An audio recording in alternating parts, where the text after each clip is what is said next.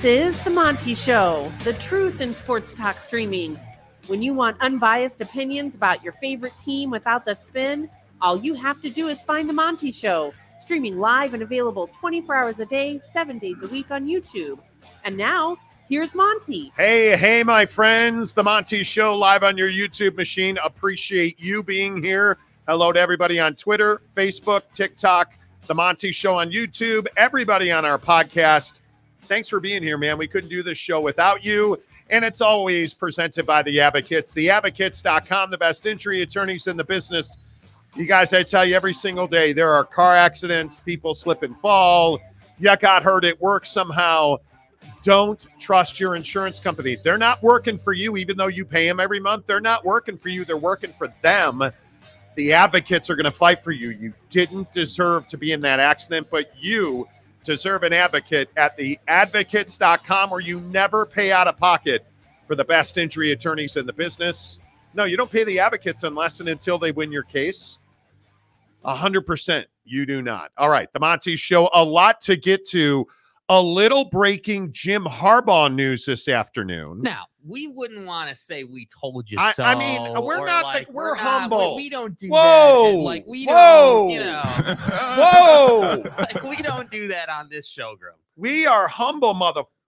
You know, You know, program. Uh, Dennis Dodd just put out a story at CBS.com that says Jim Harbaugh negotiates with Chargers. NCAA penalties became sticking point of Michigan. contract talks. Oh, Jim, Jim. now, Oh. uh, oh, now again, I understand that I don't have sources, but I would just like to Stay hard. and tell you that, uh, yeah, we told you that Jim Harbaugh had gone back to Michigan as we first and exclusively reported on this show, and he wanted immunity. Michigan said we cannot do that. And now all of a sudden, there's this little detail that was somehow I vicariously leaked to Dennis Dodd Um, which I have been telling you about since November when I was first told about it, which is that if Connor Stalions knew about the scheme, and I have no idea how he wouldn't know, if Connor Stalions knew, Jim Harbaugh knew, and that is a level one violation against Jim Harbaugh and the University of Michigan. Fine Steeler guy. And I can tell you straight away today that Connor Stalions being terminated might be the most egregious sign stealing guy sign Fine Steeler guy. that Jim Harbaugh's days at Michigan were numbered as we told you they were. Jake, I don't think there's any doubt that this is a very, very bad look for the University of Michigan. All I have to say is what goes around comes around. Right now, I'm not saying that the you know the the the chancellor at Michigan knew what sign stealer guy was doing. Right. I'm not saying people at that level knew, but the reality of the situation is when you hired Jim Harbaugh, you knew you were taking a risk. Now, if you're the Chargers, this is a little bit different. Pretty hard to cheat in the NFL. You know, a lot of paid professionals doing their thing.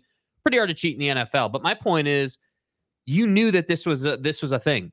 You knew that you were taking risk. You knew that Jim would probably burn your school to the ground, and you knew that you'd pay the price for it, and he would go off to the NFL again. So don't tell me, Michigan fan, that this is conjecture and you know we're shocked and we had no idea this would ever happen with Jim. I mean, we've never seen this before outside of his last five jobs, right? Like, come on, dude. You knew that this is who this guy was. So for me, this makes perfect sense, right? We saw the NCAA roll out the Jim Harbaugh rules. We knew that they had evidence. That's why you skipped out on your court date that you told everybody you were going to go to and then copped out of. That's why you did that. And now the NCAA is saying, hey, if sign stealer guy knew, Jim had to know. And if he didn't know, he's responsible because guess what? He had the head coach on his name tag. So that's why I say it's a very straightforward proposition. So where does that leave us? Enjoy that national championship. Enjoy what you had. Enjoy the run. Enjoy all the junk you talked because it's over. It's done. They're coming for you. Jim's going to go to the Chargers, and you're going to be left to pick up the pieces. And unfortunately, America's favorite vacuum salesman is not going to be able to fix that for you. So that's why I say the arrogance of Michigan is coming back to get them. And I'm not even saying it's a beautiful thing because it's really not. It's not at all. for college football. Yeah, and I, I think the worst part here is that you know, and and we've we've been telling you this for about a week. Jim Harbaugh and Michigan are no longer talking. So there's not I, I and I want to say I told you last Monday or la- a couple of Fridays ago, Michigan and Jim Harbaugh. I, I have not had substantive contract negotiations for some time now. And I think if we go back and we we kind of recap the sourcing that we've had for you, which we were working on uh, to start the show today, which is why we were a little uh, uh, belated, if you will. Um, it goes back to Jim Harbaugh hiring Don Yee um, on the on the eve of the college football playoff. Uh, this goes back to the questions that so upset the University of Michigan during the Alabama run up and then the run up to the national championship and the eventual um, you know, the eventual crowning of Michigan as national champions. All the talk was on is Jim Harbaugh leaving Michigan? All the talk was about why Jim Harbaugh hired an NFL agent. I think there was bitterness and there there was uh, you know I think anger is probably a little bit too strong but there is no doubt in my mind based on what our sources have told us that Michigan has bitterness and and frustration with Jim Harbaugh and his process of negotiating a a, a some somewhat of a return to Michigan and straight up asking hey I want to be immune from termination or loss of wages based on NCAA punishment because there's no question. And again, Michigan fan, I'm talking directly to you. There's no way to get around the fact that Jim Harbaugh is well aware that he is looking at multiple now level one violations, multiple level two violations. And I am told that this FBI investigation is very serious for Michigan. I think that is a huge deal. And I, I just don't know how you get away from that. You have got recruiting violations, you have got a sign stealing scandal, and you have a computer crime scandal. And everybody wants to, to whitewash this computer scandal away as a Matt Weiss thing. It, I don't believe, from what I have heard, that it's a Matt Weiss thing. It's a Michigan football via Matt Weiss thing. There are dark days coming to to Ann Arbor, and those dark days are going to be spent pining over Jim Harbaugh, the head coach of the San Diego, we're now in Los Angeles Chargers, because our sources also tell us the Chargers are laser focused on Jim Harbaugh to be their next head coach. Uh, they have a second interview with Jim Harbaugh tomorrow. They expect to make a contract offer to Jim Harbaugh by week's end. And in fact, I was told today that they expect to have an agreement with Jim Harbaugh by week's end. The ink isn't Michigan-. Michigan is in real trouble here because if Jim Harbaugh leaves, the NCAA is not just going to give Michigan a free pass. They are going to drop the hammer on Michigan as an example. And I think the biggest mistake that Michigan made, and I'll say it again, was almost instantaneously firing Connor Stalions. That was an admission of guilt. I think the second biggest mistake they made was fighting the Big Ten suspension because you have to have at some point some rec- uh, recognition that the Big Ten and the NCAA were working together. And if we knew it on this show, because we reported it, the Big Ten was working with Michigan and with the uh, the NCAA at the same time. They were talking, they were sharing information. You pulled your temporary restraining order, your injunction request off the bench of a judge who graduated from Michigan law, in fact, played football at Michigan. You pulled that temporary restraining order and injunction at the 11th hour after the NCAA presented the Big Ten with evidence that was overwhelming in the sign stealing investigation of Connor Stalions in the football program. This cannot end well for the University of Michigan. It can only end well for Jim Harbaugh. And that's why I ask why is Michigan fan rooting for this guy? Because I have no idea what Um, you're thinking. Um, yeah, I mean it's it's it, it's asinine in my opinion. It's it, it's foolish. It's it, it's unbelievable to me. And, and honestly, you know, if you're a Michigan fan, like and your stance is, hey, you got us a championship and whatever's whatever, I'm fine with that. I mean, if you're cool with, hey, we won a championship and yeah, it's going to cost us probably what, five years in the program? Yeah. Like if we're being conservative, probably five years of just kind of, you know, going through the penalties, not really being relevant in college football, like still making money in your football program, of course. It's Michigan football. It's always going to make money. But you know what I mean? Like not really being in the college football playoff picture for a minute. Okay, if you're cool with that, then I'm cool with that. If you're cool with the paying the mm. price of, hey, sign Steeler guy, Matt Weiss, you know, the the the COVID recruiting violations, like all this stuff, if you're cool with the baggage, then that's fine. But my issue is you got guys in college football uh, who showed you it can be done clean. And that's always been my thing with Jim. And again, I go back to the Florida State collective recruiting booster level two violations uh, mm-hmm. uh, of uh, two weeks ago. They wholly cooperated with the NCAA on that. I'd also remind you that one of the level one violations against Jim Harbaugh is a lack of cooperation and transparency. And if Jim Harbaugh leaves, that level one violation does not go with him. And I think there's something that a lot of people don't, a, a lot of people have this idea that if Jim Harbaugh leaves, Michigan's absolved. The problem is that's not the case at all. If you go and read the NCAA rule book on the lack of institutional control charge, that is a university charge that extends to athletic leadership. So if you are going to keep your athletic director in place and Jim Harbaugh is gone, that athletic director is going to be penalized with the university for that. And when we talk about penalized, if Jim Harbaugh leaves, the other thing that you have to remember is he's a guy that's notoriously uncooperative while he is employed. I believe that the NCAA would ask him for information, and I don't believe that he will provide it. Jim Harbaugh is one of those guys who believes in I think one of the other things that he and Michigan have aired on is this proclamation and we are innocent. We did nothing wrong. When it is very clear to everybody else behind the scenes through their own admissions, Michigan has not denied, Jim Harbaugh has not denied the things that he did during the COVID period.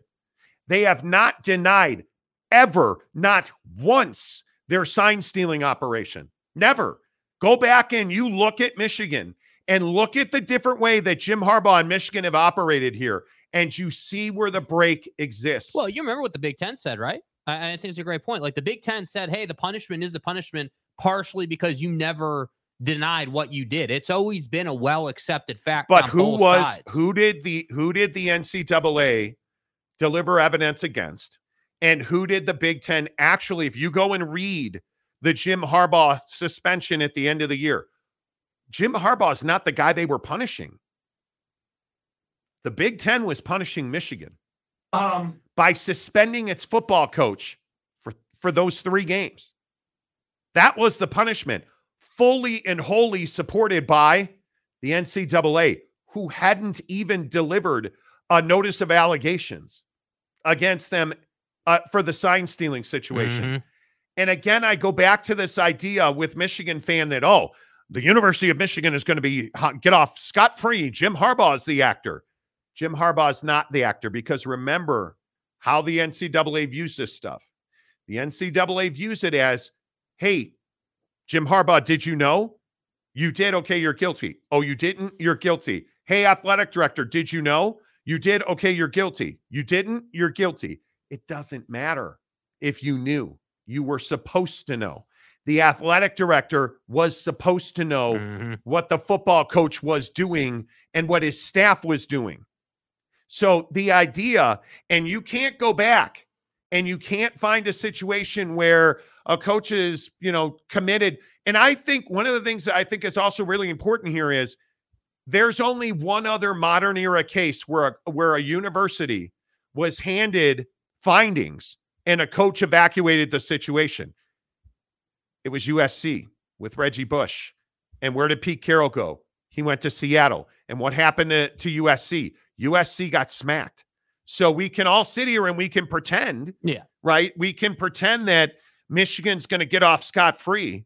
I am telling you now that you are not getting off scot free. Well, and look, I think there's a price to pay for playing games. You know, like you're again, I, it's what I keep saying, man. Like there's no getting away from this. And and look, it, notice nobody today said Michigan sucks, right? I'm not saying Michigan sucks. I'm not saying that Michigan's a crappy university. It's a prestigious university uh, amongst its peers. It's a it, it, it's an icon, dude. It's Michigan, and it, whether it's the hockey program, the basketball program, uh, obviously we're talking about the football program today. Like you Yeah. got to understand that Michigan is not just like you know Poughkeepsie State. Michigan has heritage, you know, glory. Even like there's a lot to Michigan's story, and that's what saddens me and frankly disappoints me so much about the appointment of Jim at Michigan because first it was and, and I think this is important to keep in mind if you're a Michigan fan and I hope you come around to it at some point. I don't know if you ever will, but it's important to point out that Jim didn't do much winning initially. Jim was much more of the guy who, you know, couldn't beat Lloyd Carr, couldn't beat the guy, uh, his rival, couldn't do it. And so you look at it and you say, okay, is this the guy? And then all of a sudden, just like that, start winning ball games, you know, start crushing people, start being a national power. And everyone said, oh, well, that's not suspicious. Nothing wrong. You know, we're just better than you guys. And now all this has come out. So, from the standpoint of, hey, it's Michigan, heritage, glory, prestige, this was a mistake, in my opinion. Did you win a natty? Yes. Did you do it in Nick Saban's final year? Yes. Was that loss Nick Saban sending out gift? Yes. Yes, it was. 100%. Like, no doubt about it. But it's just frustrating that we have to sit here and deal with this. And if you're a Michigan fan today, I wouldn't be fighting. I wouldn't be like, oh my God, I'm standing on my high horse fighting for Jim Harbaugh. I would be sitting here wondering what's next because Jim's going to the NFL. I don't know if Sherrone Moore stays. I don't know if the gang comes back. I don't know if Michigan is cool keeping that staff. I have no idea. I don't know. And that's what's dangerous because what happens if Michigan is brutal for the next five years? We got all these new teams coming into the Big Ten. We know what Lloyd Carr has done this offseason, right? Will Howard, uh, all these dudes he's brought in. Like Ohio State's in a good place. So for me, I don't I, I don't think there's any way around it if you're a Michigan fan. You should be disappointed. You should be heartbroken. You should be sad. And and honestly, like I would be looking at it saying, you know, where does this leave us? Like, do you really feel like the national championship justifies everything? Do you really feel like Jim Harbaugh leaving your school or your program, whatever you want to call it, in shambles justifies how long he was there? Because I look at what he did in the past, and this is the same thing. And everyone said, Hey, you hate Jim Harbaugh. I remember all the comments last week when I said Jim's not worth it. Jim's not a winner. Jim's not someone who you want to employ. Everyone said, well, the NFC championship games and the Super Bowl run, and you know, he's done things and now he's won a natty. How can you say he's not a winner? Yeah. Does he do good things on the football field? He does. He does. But that doesn't necessarily make it worthwhile uh the price you pay. Think about what the 49ers have had to go through, right? Your locker room got torched, right? And and honestly, like, you know, the Alex Smith, Colin Kaepernick decision was controversial, but you look at that decision and the the the ripple effect, dude, the ripple effect lasted 5 years. You didn't get like you didn't get good again until Kyle Shanahan came back in. Like you didn't get good again. You got a guy playing quarterback for you who everyone's saying is not even not even competent. You, I mean, that's the that's the level of fandom that 49ers have had to deal with. Yet you as Michigan fan are sitting here saying, "Hey, like, you know, we're innocent. We're we're we're getting off scot free." So I just, yeah, I, I I don't think that you can feel uh you can feel good about this. I don't think that you can feel uh uh positively and and I would as far as college football is concerned, I look at this and I say this is not good. You know, you look at Nick Saban retiring, you look at you know Ryan Day not really living up to it. You look at everything that Lane Train's doing in the SEC. Like the SEC, while you lost Saban, is getting better. The Big Ten theoretically should have gotten better with these new teams. But what of what of Lincoln Riley? Right? You look at Lincoln Riley and you're sitting here saying, "Hey, is this guy looking at an NFL job or is USC going to get back to what it should be, which is a powerhouse every single year?" Like I don't know I don't know where college football necessarily goes if Michigan is in shambles. We're sitting here talking about Oregon running the Big 10. We're sitting here talking about, you know, Jedd Fisch in Washington trying to figure their way out in the Big 10. You look at the Arizona situation. It's now coming out that, you know, Jason Scheer's reporting that Bobby Robbins gets a memo for every expenditure that happened at Arizona. So I look at this and I say, dude, we're we're in a time in college football where where you you're you're seriously having to consider who who is leading our program, whether it's at the president level, the AD level, the head coach level, and what have those people done in the past? Because Dave Heeke had a beautiful career for a long time, and now all of a sudden that's in shambles, right? You you you you look at you look at guys like Jim. Uh, conversely, you look at guys like Nick Saban. Bro, Nick Saban had had one of the best careers we've ever seen. Obviously, GOAT, or if not, you know, one of the three best coaches of all time. He had a positive effect on college football.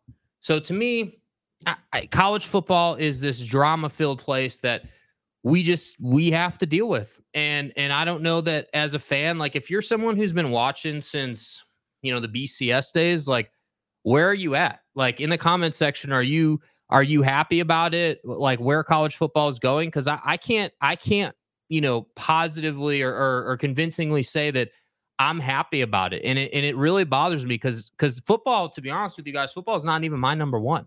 Like I, I like in terms of tiers of sports, like I'm a I'm an NBA guy first, then baseball, then football. Like I look at the viewership over the weekend, bro. 50 million views for the NFL game. Like this country is about football. So if you're a college football fan and you've been a fan since the BCS days, like I don't know, I I, I don't know where you go from here. I don't know, you know what what you even begin to look at because uh, college football has changed drastically. And we're gonna get to your comments here. I'm not sure where my where my guy went here. Um, I'm guessing I'm guessing he took a call. Uh, he kind of ran out. Um, so we're gonna start reading some comments. Let's see here. Who we got first today? Uh, we've got Charlie Sinclair. This deal is getting done today.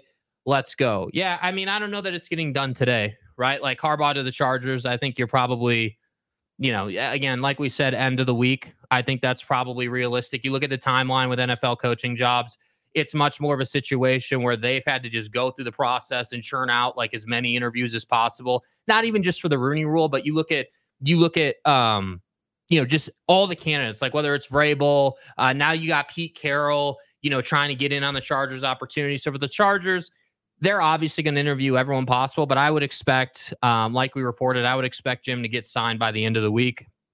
Uh, Paolo, uh, tips us five dollars. When Jim leaves, his players have 30 days to leave. If he cheats in college to win, how about the pros? Let him burn. Yeah, I mean, obviously the transfer portal has changed the conversation for players. You know, you look at you look at Alabama, you look at Ohio State, you look at Michigan. Guys are going to the league, guys are transferring, like a lot of things are happening.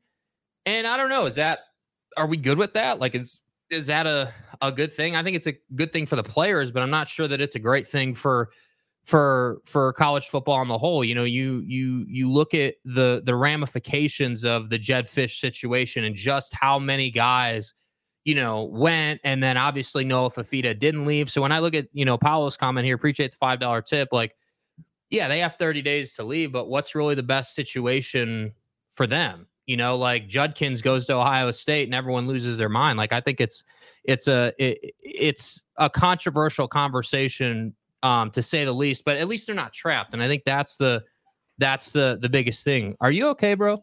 Like, Hi. what the hell just happened, bro? Phones are ringing, man.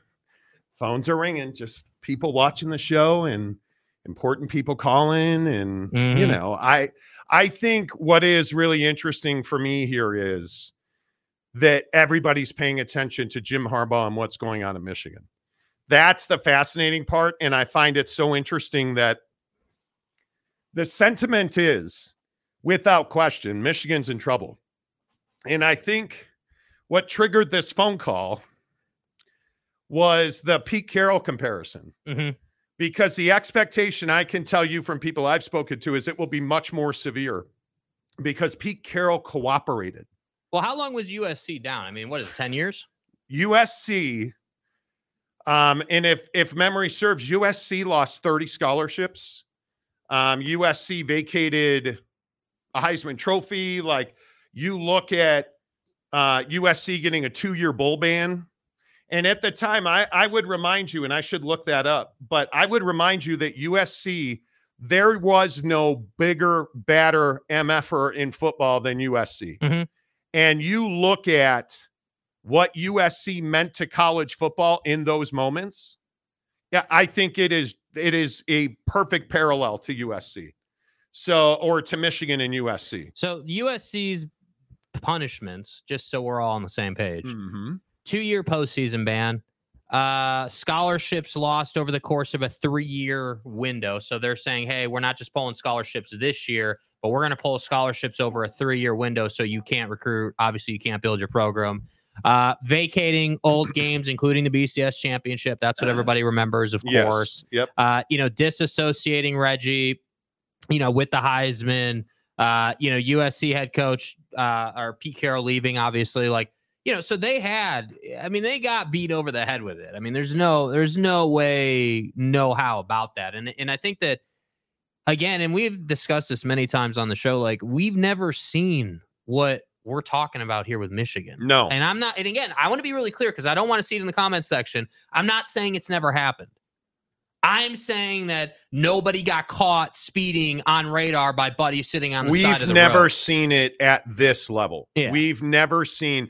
I think you are looking at Jim Harbaugh probably getting a five-year show cause order. Um, because again, I, I would point out the subtle differences here. Reggie Bush was the main actor at USC. Mhm. Jim Harbaugh, the head coach, is one of the main actors in this case.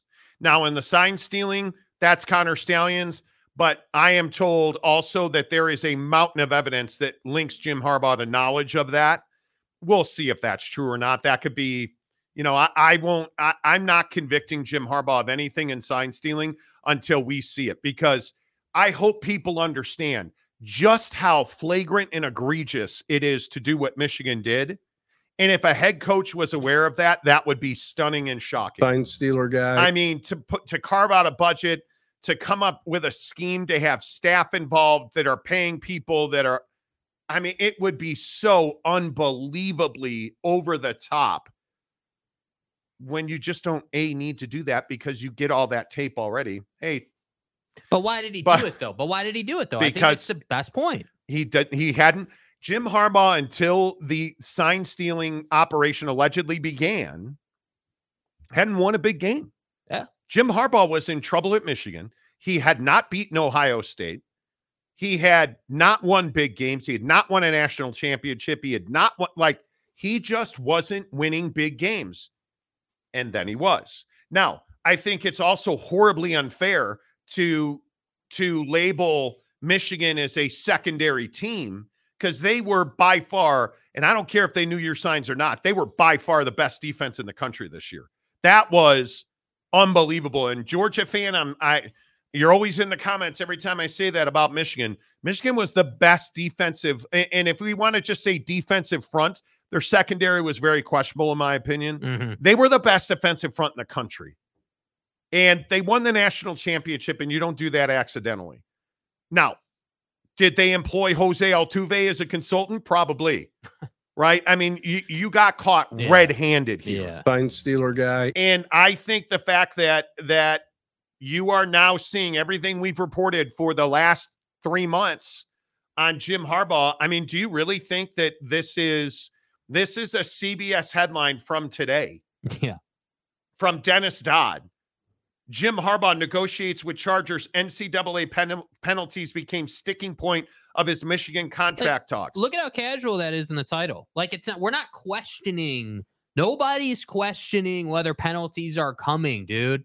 Penalties, Penalties are coming. are on the way via first class mail, bro. They're coming for you. Yep. So let's not pretend that it's like, oh, are we getting? Yeah, you're getting penalized, man. Yep, I agree. Uh, Jay Chapman says NCAA is about to drop their hammer on Michigan. That's never going to happen.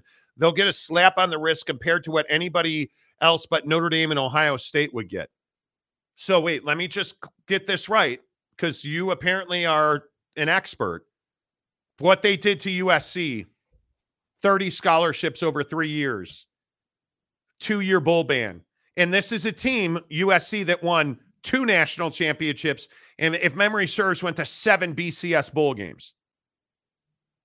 And the expert think, come on, like that's this is this is Michigan fandom thinking that you're going to get off easy. Yeah, you're in fantasy land, dude. And it's just not going to happen. and now you can no longer say it's just us saying it yeah, because everybody's saying it now. yeah, and I love that. No, you guys don't have sources. You're the only one reporting it. Well, not anymore. We're not. So what do you have to say to that? Yeah, I mm, Have a good day. and how. Uh, hour number two of the Monty Show presented by our good friends at TridayTrading.com. TridayTrading.com slash Monty. Uh, you guys, uh, uh, speaking of paying fines, and before we get to all your comments, TridayTrading.com. They give you a 30 day trial membership for the cost is a $10 charitable donation. You donate $10 to charity, they give you their entire program for 30 days. And then when you graduate their program, they're going to fund a trading account. The number one thing I hear is, Monty, I don't have any money to trade. It doesn't matter.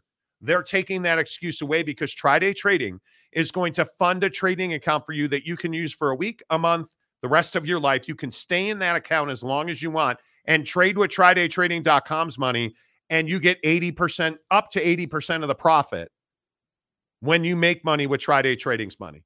That's how confident they are that you're going to make money when you go through the TridayTrading.com program. Sign up for the 30 day, $10 uh, trial membership. No obligation at the end of the 30 days, but I don't think we have a viewer Mm-mm. who's gone through the Triday Trading program that has not continued past Just crushing it. Because you, you instantly see how much money you make at trydaytrading.com trydaytrading.com slash monty let's get your comments in here charlie sinclair the great san diego we move to la chargers fan i'm never going to say just la chargers i probably will but i I am not a fan of the Spanos family.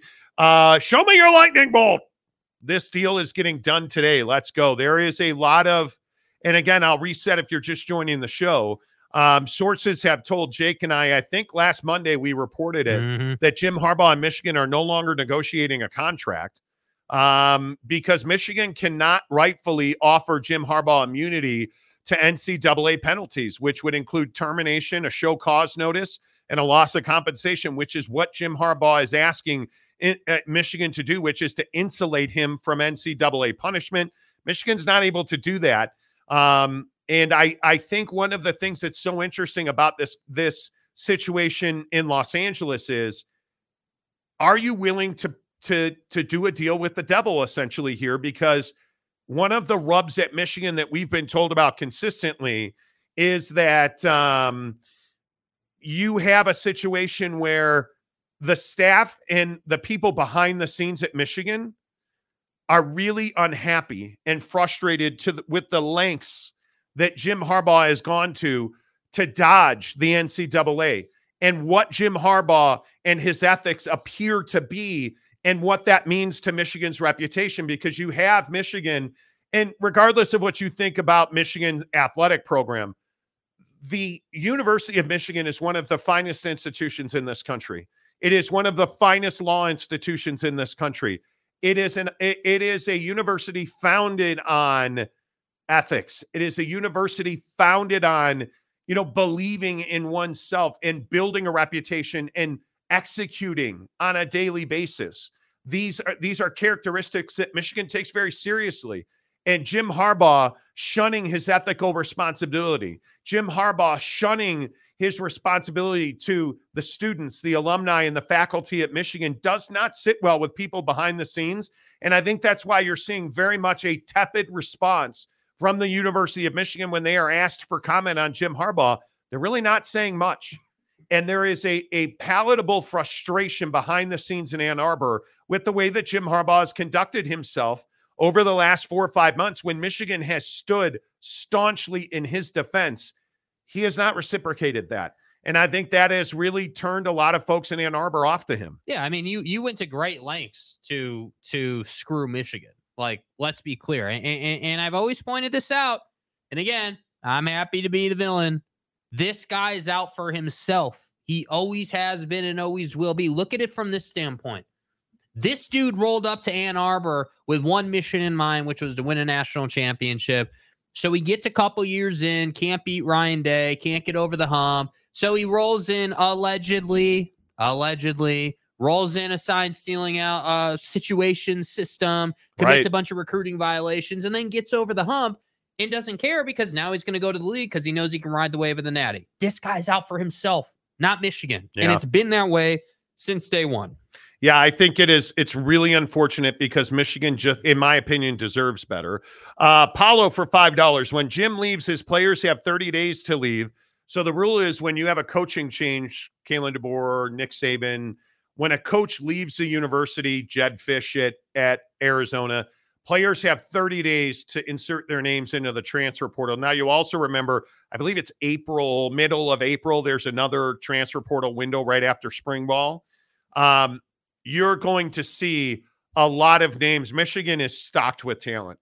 There, there, there's no question about that.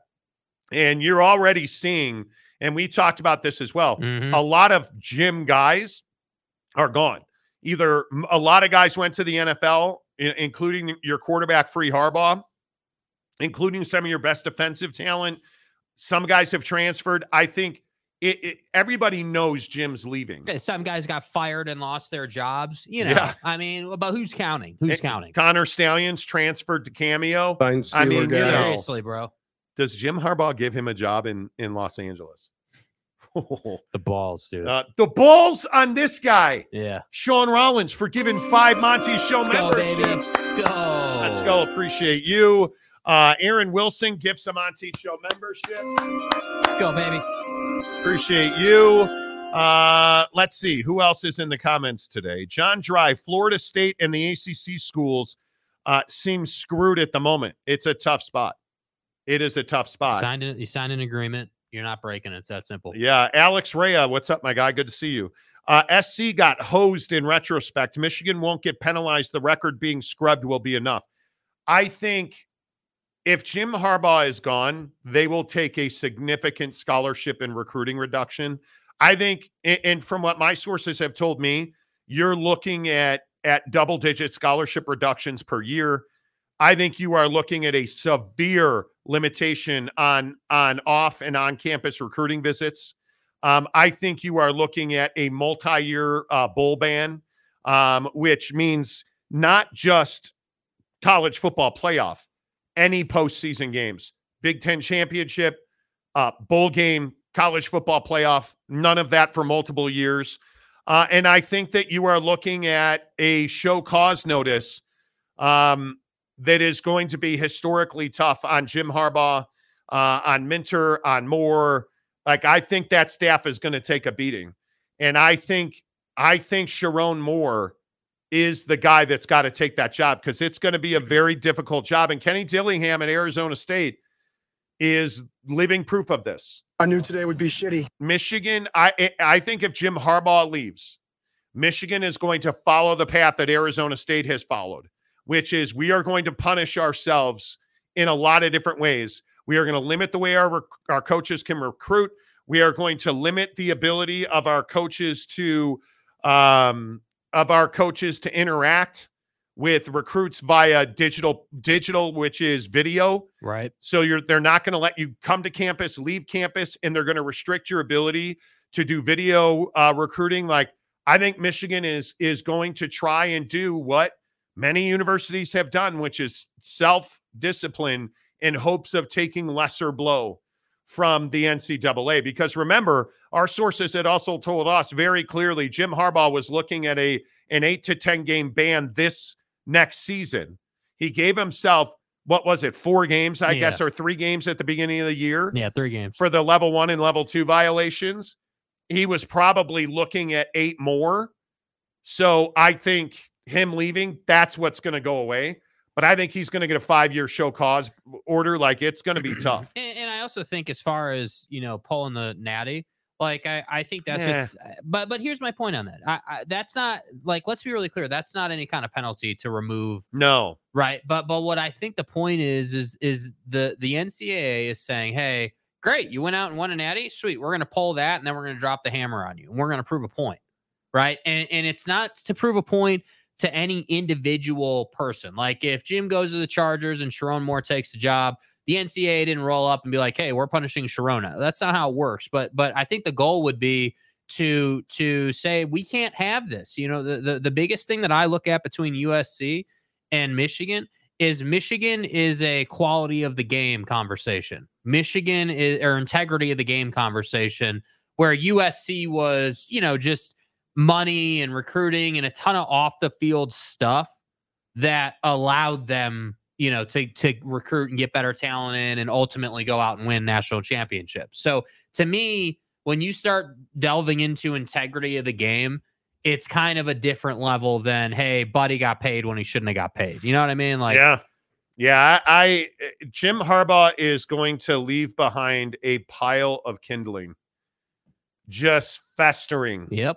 At at Michigan. I feel terrible for Michigan fans because Michigan fans are passionate. Um, I mean, they're not always they're not always, Practical. but they are passionate. Yeah. And it's real. I feel bad for the players in that program. I I never fault players for the action of co- coaches and administrators. Like I look at this Arizona situation. I mean, it's just really, it's really difficult. Uh, let's see, Boston Mapes.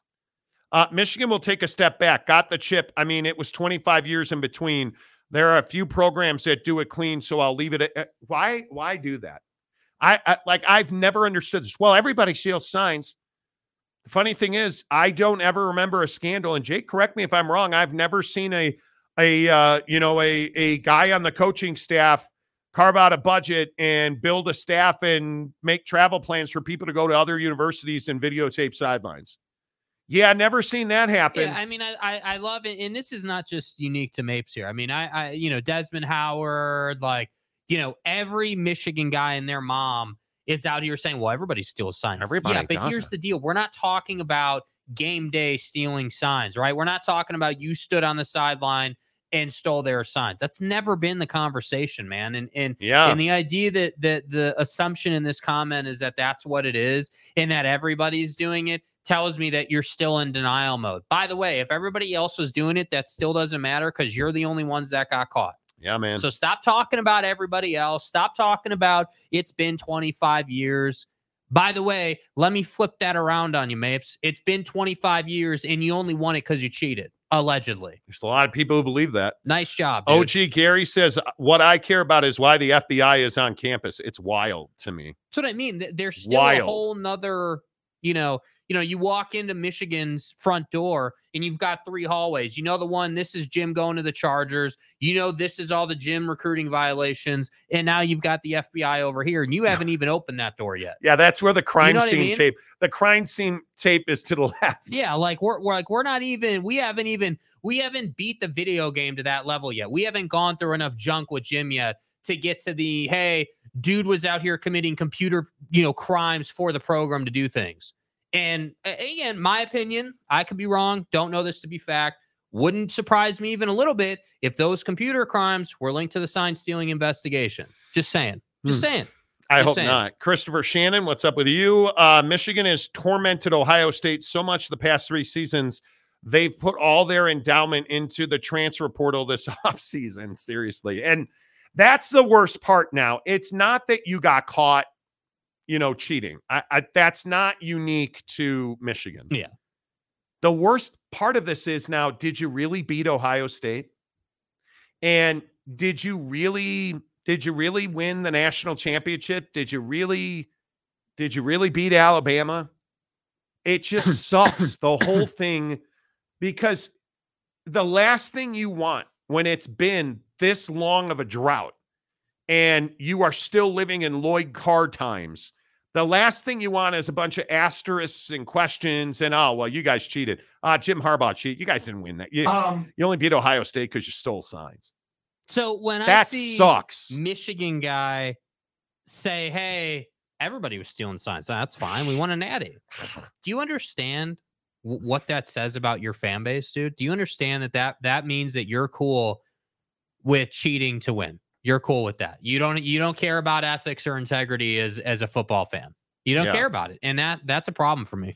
Yeah, it sucks. I just I think that that's the worst part of it.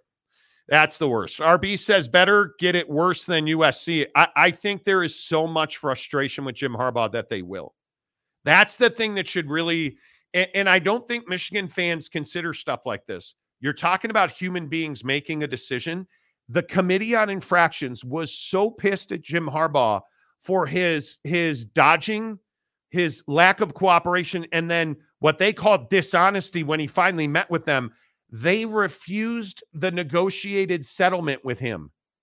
He had a remember, he didn't he negotiate a four-game suspension. Mhm. And they said, no, that's not nearly enough. We'll we'll we'll levy punishment next next season, next off season. D- don't forget that detail. The Committee on Infractions, who notoriously is silent, publicly spoke about Jim Harbaugh and the fact that that negotiated essentially plea deal was not nearly good enough. This is a code 10 abort. That's what you should be terrified about Yes. terrified, terrified. Uh, Johnny Gonzalez, did Stalions go to work for FSU or Florida after leaving Michigan? Well, penalties, my, you know, my, yeah, I, I don't know. Uh, Robert wrote, it's over for Michigan football for a while, it seems. I would agree with that. Uh, Ferris Khan, one thing's for sure, these YouTubers get more views when they talk about, oh, yeah. Oh yeah, we we get far more views talking about Michigan. Are you out of your mind? Do you really think Michigan brings more views? No, it does not. I can assure you. Michigan does not bring more views. I can assure you, Ohio State fans shows up Oh. more regularly. It, and I, I'm not even trying to play the rivalry because, frankly, I'm not a fan on either side. The Ohio State fan turns out on a more regular basis than Michigan fan does. Michigan fandom is not large, in my opinion. And by the way, by the way, I just want to point this out. This is the same thing as all it's clickbait. It's you know, yeah, you're right. Yeah, yeah. We we're trying to get views. We we do YouTube, so you know. Um, what did Michigan do wrong? Since all of you seem to know, be specific. Oh, do you, how would you would you like want- it in hey, a grid want- format, an Excel spreadsheet? Do you want me to play some music under this? Because this is going to take about a half hour. I, so I mean, if you just look at what what is publicly known, throw out anything sources have told us that they've done. We know, in fact, that they have admitted to recruiting violations during the COVID dark period, overworking their coaches during the COVID dark period, uh, watching workouts on um, on stream, on like live stream during the COVID dark period, The period coronavirus. meeting with recruits in person during the COVID dark period, uh, then being evasive, dishonest, and misleading the committee on infractions during your during their investigation. you know, Level one violation, multiple level two violations. We know that's for that. Like again, how do we know all that's true? Jim Harbaugh self-imposed a suspension to mm, admitting that that was true. Yeah. Um, and then what do we know about the sign stealing? well, we know that Michigan um, had a mountain of evidence presented to it. They were defiant and took the Big Ten to court when they announced a three game suspension. And again, I'm sorry to be redundant, but for Ferris Khan, I just, I mean, I got to do a chapter and verse here, Um, right? Um, The um, judge is a Michigan football player that graduated Michigan law, and he was going to hear your temporary restraining order and injunction, and you pulled it off his bench because the evidence was overwhelming against you. And again, Michigan has never denied guilt in the sign stealing operation. nope. So we don't have to, you know, play your dumb little game like what did Michigan do wrong? They've told us what they did wrong. And then there's the FBI and the computer crimes. And why did you fire Connor Stalions? Just curious. Why did you fire Matt Weiss? Just curious. You, we don't have to even take the leap to what sources have told us. We know because Michigan has told us. Mhm. And this doesn't even begin to detail issues in the basketball program. Do- doesn't even, Jawan, hello, it doesn't even get close to that. what did they do wrong? I You're mean, funny, bro. I look, I funny. understand. I understand why Michigan fan wants to defend Jim Harbaugh. Mhm. But do you, you get he's banging his side chick and they're about to get married, right? You you understand that. He's taking the Charger job. Fair like hey Ferris, is this thing on? He's taking the thing up. We're out of here. He's taking the Charger job. And you are going to be left with a pile of crap. Like, I, I just don't understand why you are fighting for this guy. Yeah. Scott of Graywater Watch. Michigan is going to have to go out there and win another one like the Astros did. Alvarez smashes it against the Phillies. You better go out and win. Difference. What's the difference? You're not going to have talent on this roster, bro. You're not going to have talent. Jose Altuve is a lot of things, and I think he's a cheater, but he's also one of the most clutch home run hitters in the history of Major League Baseball. Yes. Yes, he is. Like they're very, very good. And Michigan was very, very good this year, but they're not going to have that talent. It's going to be really tough. David Ute fan, Michigan hired and stood by Jim, deserve what they get. Absolutely right. And that's very much how the NCAA views it. well knew who he was. And the NCAA very much views it that way. And it it's just really difficult to it's really difficult to spin the fact that Michigan eh, look, it's what the Big 10 said in their court response to the to, to the to the injunction in temporary restraining order. You've never denied it. Mm-hmm. You you've when they punished Jim Harbaugh in the in the the narrative that the Big 10 wrote, you Michigan has never denied it. You've never argued that this sign stealing operation happened. You are only arguing that you shouldn't punish Jim Harbaugh. That and, and as we talked about on the show at the time, I thought it was the exact right argument. Michigan was arguing punish the university, not the football coach. He didn't know. And that's the most damning retort because then what happened? You were ready to stand in front of a Michigan alumni, a former football player and a law grad. In his courtroom, you were willing to stand in front of that judge and say, don't allow the Big Ten to punish Jim Harbaugh. He was unaware of the operation. And then you pulled that because the NCAA provided the Big Ten and the University of Michigan with a mountain of evidence I'm for real. about the sign stealing operation.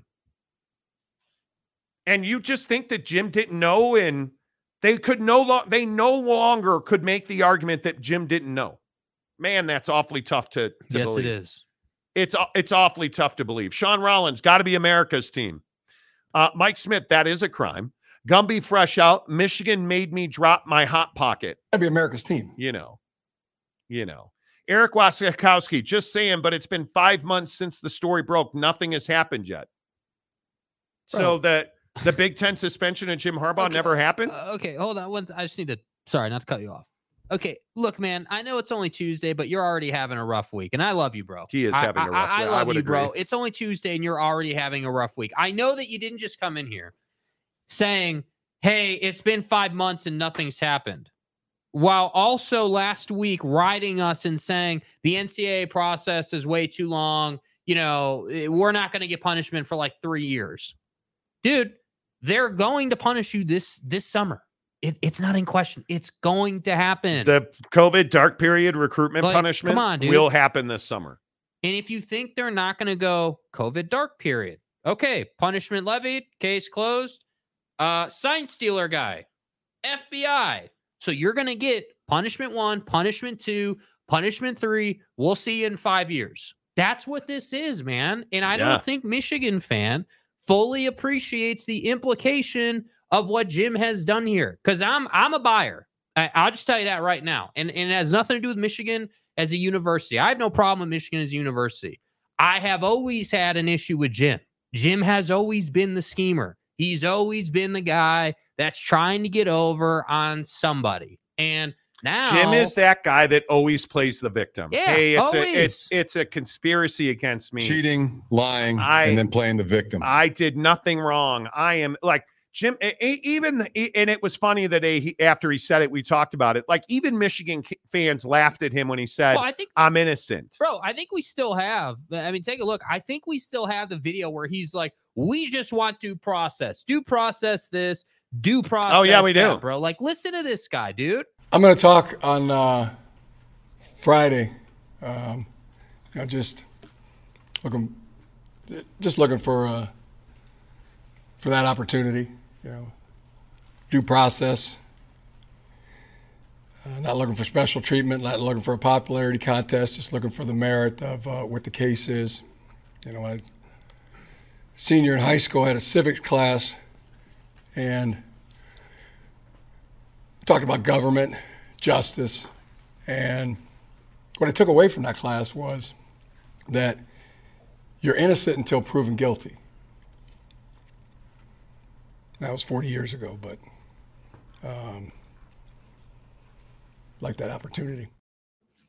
Come on, guy- like this is the guy you're dying on the hill for. Let me get this right. This is the guy that you're like, yeah, well, uh, everyone's stealing signs. Uh, we didn't do anything different. Like, you know, what's the problem? Come on, dude. Like, just be a little bit objective about it. Like, at least, like, I understand it, Michigan fan. At, at least be like, okay, maybe something happened, but that doesn't change the fact we won the national championship. We're better than you. And we're not talking about this until something in the public eye comes out.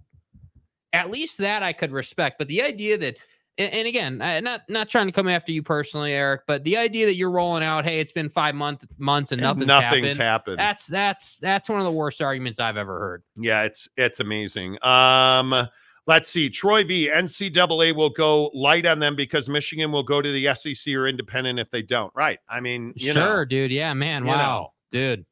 there's all kinds of ideas. Jack. The glacial snail coated in molasses known as the NCAA is not acted yet. Right, right. That's what I'm saying, dude.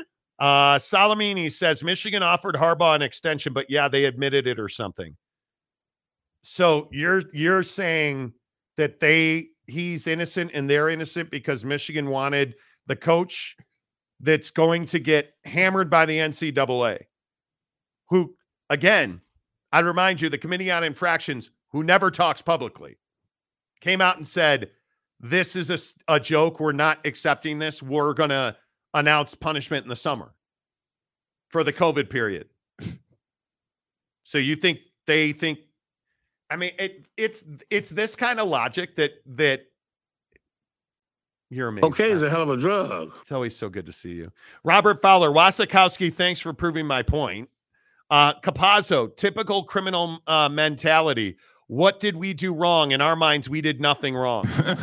Yeah, ask everybody. You're not in- wrong. Ask everybody in here. They're all innocent. it's the bro. dude hopping over the bench to get the judge. Yeah, dude. Well, I haven't done anything lately. I mean, yeah, I murdered people and I smoke a ton of crack, but give me a chance. She was like, nah, dude. And he was Yeah, like, I'm not talking about that. yeah, you know. Uh, Mike Smith, more Michigan Homer trolls uh, earning black block status. Well, there is that. Wasikowski, why did Detroit sign another tight end today? Yeah, they've had some issues. Yeah, LaPorta looks good. Uh, it'll be interesting to see because they they because you have to to you need multiple tight ends, and LaPorta is very clearly not hundred percent, but who is? but he had himself a nice little game. He did, and he looks better running. I Yeah. mean, we'll we'll see. Um, Mickey Quintana. I'm a diehard USC fan, but the NCAA is making it personal against Michigan, like it did against USC, um, in the mid 2000s, and we know how that turned out. It basically Dude. killed USC's run of titles. Absolutely. I think that's spot on. And and again, while you were taking your call, I made the point. Hey, dude, how long did it take SC to get back? It took you a decade at a minimum. You're not back yet. Like, uh, agreed. You're not fully back yet. Because again, what is fully back for SC? Uh, I mean, Michigan, another natty because you won a natty while you were doing what you were doing. So Oof. USC is not back. That's correct. Michigan, I, I I don't know if it'll be 10 years, but it's going to be a while, man. And, and and I'm just telling you now, Michigan is uh, uh, the coup de grace the Big Ten.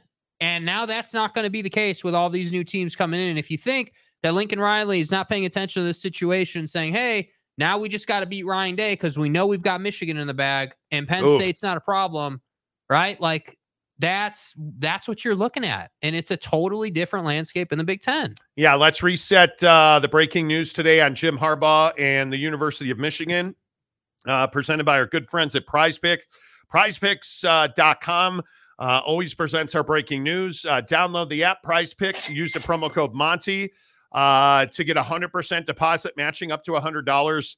I got crushed last night on PrizePicks, but I did it willingly and happily because Kevin Durant was an absolute stud. A Bro, stud that game last winner, night. though, dude. Um, PrizePicks is awesome. Daily fantasy. You can play for weeks on 10 bucks. Uh, download the app, make a deposit, use a promo code Monty. They'll match any deposit you make up to $100. Uh, the breaking news today Jim Harbaugh in Michigan uh, in more NCAA trouble related to sign stealer guy. Mhm. Uh, and we've told you that it doesn't matter if Jim Harbaugh knew, um, because you are in a situation now where the NCAA is going to punish Michigan and Jim Harbaugh, whether he knew or not. Um, and it is this NCAA coaches' responsibility provision that I've talked so much about uh, over the last six, eight months that it no longer matters if Jim Harbaugh knew. The NCAA uh, is saying that Jim Harbaugh is responsible because it's a lack of institutional control. And under the uh, coach's responsibility uh, ability provision, which was strengthened uh, a year ago, just about, I believe it was January 1st of 2023, um, it's a level one violation um, in the sign stealing scandal. If any of his staff members, I don't know, like Connor Stalions, were found to be involved or found guilty of those violations, and by his termination and the the written testimony from Michigan, um, they very clearly believe that to be the case. That Connor Stalions was behind this. It's just such an impossible situation for the University of of of Michigan. It, it it's impossible. Brutal. It it really is. It's bad. Um, Salamini says you guys have never heard neither confirm nor deny before. What are you talking about? It's eh, yeah. Anyway, Woodworth. Uh, no Gumby. That's your mom. Boom goes to dynamite. Ann Arbor. And, and that's your. I don't recall exactly. Jim, did you know about the sign stealing investigate or the sign stealing scandal? I don't recall. Did you craft a budget? I don't recall. Exactly. How many times? I've never taken that? steroids. to uh to Papa said Jim didn't inhale. I did not inhale. I want you to listen to me. I did not I'm going to say this again. You know, it's wild. Uh OG Gary, wait. Are we going to have another bad take Friday but on Tuesday? Apparently. Yeah, dude. Apparently. Apparently. I, I I can't. You know. Yeah. Next comment. Uh, Becky Douglas. So, since when does the NCAA act fast? Have patience, grasshopper. Yeah, Wasikowski, that's Yeah, bro. That's uh that's worse than what is Chicago sports done that Detroit hasn't. eh, you know, Stanley Cups and World Series and stuff. You know, just a little bit. I love your passion, dude. I do. I'm glad you're here every day. Coach on staff appears on another team's sideline. Quote unquote, nothing happened. Yeah, do we still have the Jim Uh, McElwain? I think we still have it. do we? Like, listen to this guy. I'm pretty sure we still have it. Do we have here? Here it is. You know, before we go any farther, um, we've obviously are aware of uh, picture floating around so with the the uh, the sign stealer guy. Um, you know, our people are doing everything they can to get to the bottom of it. Um, we're unaware, totally unaware of it. Uh, I certainly don't condone it uh, in any way, shape, or form. And uh, you know, I do know that his name was on none of the passes that were let out. Um, now we just keep tracing it back and tracing it back and try to figure it out. But it's in good hands with our people. Um, and again, uh, you know, there, there's there's no place in football for that. I mean, except on our sidelines. Ah, bro. Sign stealer guy. Hold up, bro. Did you just say his name wasn't on any of the passes, yet he was still on the sideline, which means one of your people, if not you, with all due respect, gave Buddy a free pass? I mean, did you like, bro? Come on, Nah, that's not Connor. come on, Connor? dude. No. Like, come on. Let's not live in fantasy land here, Jim bro. McElwain, that's amazing. What's up, big bro? Sign stealer guy. Come on now. Oh my God. Uh, he's literally on the sideline. Yeah, like, what are we doing? Dustin, we had the Jake show for a little bit. Yeah, well, hey, man, when certain people call you, you answer the phone. Uh, Sean Rollins, his lawyer will take care of this. We'll see. We'll Vacuums see. are my thing. Doc Rob wants to know Did you order the code red, Jim? You're goddamn right, I did. I'm going back to my base. Uh, Mike Smith, Taco Glizzy. No, no, we are not playing your stupid Glizzy game. No, today. I guess not. We did not. Uh, Jake did a great job handling the show by himself. Hi, this is James. Welcome back. Yay! Bodix is playing well. I, It is championship week. Do you? Yay! Yay. How, you know. Uh, Tanner Plumer, the older I get, the more I think lawyers are unintentionally sleazy. I don't know about that. I don't know about that. Is let me ask you this: Is Jim Harbaugh is Jim Harbaugh the right guy for the San Diego? We cheated the fine citizens of San Diego and, and moved to Los Angeles to play in a soccer stadium, the Chargers. Um, is Um, Jim Harbaugh the right coach for the LA Chargers? Uh, The answer lies within how much garbage you're willing to take out of this guy when he moves on.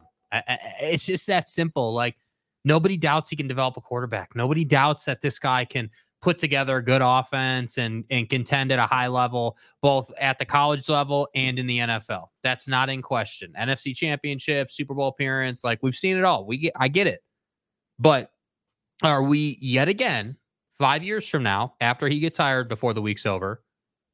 Are we going to sit here and be surprised on the show when the Chargers lost Justin Herbert? They they are in a worse spot than they were before he got here, uh, and now they're once again still renting space from the Rams. Like, are we going to be surprised? I'm not going to be surprised because Jim. This is who Jim has been, man, and I keep saying it. People keep calling me stupid, but I'm just telling you, this is this dude's track record, you bro. are s- Well, yeah, I know, but that's not really the Yeah, point, not dude. That's not the. That's Yeah, not. You know. Um, You're not very bright. um, Um, I do think that Jim is a good fit for the Chargers. And we can sit here and we could talk about sign stealer guy or there are few better developers of quarterbacks in this game than Jim Harbaugh. And I can tell you from firsthand experience covering Jim in San Francisco. I, mean, Colin Kaepernick grew leaps and bounds, and Alex Smith was a better quarterback because Jim Harbaugh was there. Now, did it end well? It did not. Jim Harbaugh couldn't win the Super Bowl because his quarterback couldn't make a throw. And I think that is some of the unfinished business that we're seeing with Jim Harbaugh and the Los Angeles Chargers. But I can tell you what our sources have told us is that Jim Harbaugh largely now um, has the framework of an agreement to become the head coach of the San Diego Chargers. And it's simply a matter now of figuring out hey, how are we going to structure his staff? Because one of the things that Jim Harbaugh has told the Los Angeles Chargers is he wants complete control of the offense, meaning schematics and roster, as well as his staff, um, which I think the Chargers are willing to give him. The biggest question, I think, is the salary range, because some new reporting today uh, from sources tell me that Jim Harbaugh agreed on a range of salaries. Um, because we had told you Don Yee was not sending Jim Harbaugh on in-person interviews unless the financial framework of a contract was agreed to, which I am told again, it was agreed to with the Chargers, but it was in a range. Jim Harbaugh wants $12 million a year uh, to be the head coach of the Chargers. I don't think they're going to give him that. I believe they want to pay him eight, and it's going to be a matter of where does that final number fall. But I think the Chargers are very close to um, hiring a general manager. I think they have an agreement in principle with some details to be worked out with Jim Harbaugh. And I think this is going to move very quickly. I believe tomorrow, certainly by the end of the week, here we are on a Tuesday. I think certainly by the end of the week, Jim Harbaugh will be the head coach of the San, Di- San Diego Wales Vagina. We hate you, Spanos family Chargers, who play in Los Angeles at the Rams house. Um, I think this is going to move very quickly. But one other detail that I think is very fascinating in all of this is that Pete Carroll, uh, according to ESPN's Adam Schefter, has been working behind the scenes to make himself a candidate for the Chargers job. And I just don't think he moves the needle in Los Angeles. They want a guy that can get the most out of Justin Herbert. And I think finally, finally, we're seeing a situation where the Spanos has made some very tough choices this offseason. Tom Telesco is a hell of a general manager, as evidenced by him getting the Raider job today. He and remember who Telesco was. He's not some old avant-garde guy. He's 51 years old. He's very young. He was aggressive, and he built a hell of a defensive roster for his defensive head coach, and it failed miserably. So now you are going to see Jim Harbaugh flip the script in Los Angeles for the Chargers. You are going to see him build one hell of an offensive line, and you are going to see him develop the hell out of Justin Herbert. And I think the Chargers win in very quick fashion because they have talent. It's simply a matter of bolstering both of those lines. Jake, I think he's a great fit for the Chargers. Yeah, and, and I think you know if we even keep it simpler than that, like, and I agree with all that. Pete Carroll's too old to be coaching Justin Herbert, in my opinion. I I, I think that Pete's age is absolutely a factor. If I was looking at him or Jim Harbaugh, uh, Jim is someone who who obviously is not a uh, spring chicken, but obviously isn't an old man. He's a middle aged football coach that has a proven track record of performance. Uh, albeit the scandal, set that aside for the Chargers' purposes. Proven track record of performance and can come in and say to Justin Herbert, Hey, I know how to take you from here to that next level. And this is our game plan. This is what I need you to get better at. This is how I'm going to make the team better. And could Pete do that? Sure, maybe. But I I I don't see Pete Carroll coming in and saying to Justin Herb- Herbert, Hey man, I can develop the hell out of a quarterback, even though I've never really done that. And yeah, sure, Yeah. Russell Wilson, but I think Russell Wilson largely was a stud, you know, coming in. He was one of those guys that was pretty much automatic. And yeah, he got better over the years, but it wasn't like this leaps and bounds thing. Justin Herbert needs a playoff win and he needs it in short order to feel good about it. And I agree. I think the expectation if Jim gets this job, which I would expect him to, would be a playoff appearance at a minimum. And don't be surprised if they win a game. I would not be surprised by that even a little bit. Yeah, and I just don't think that you can you can hire Pete Carroll at his. And again, it, it generally I think I think fit and energy are much more important than the age. But Pete Carroll, I don't believe that Pete Carroll any longer relates to the incoming NFL player.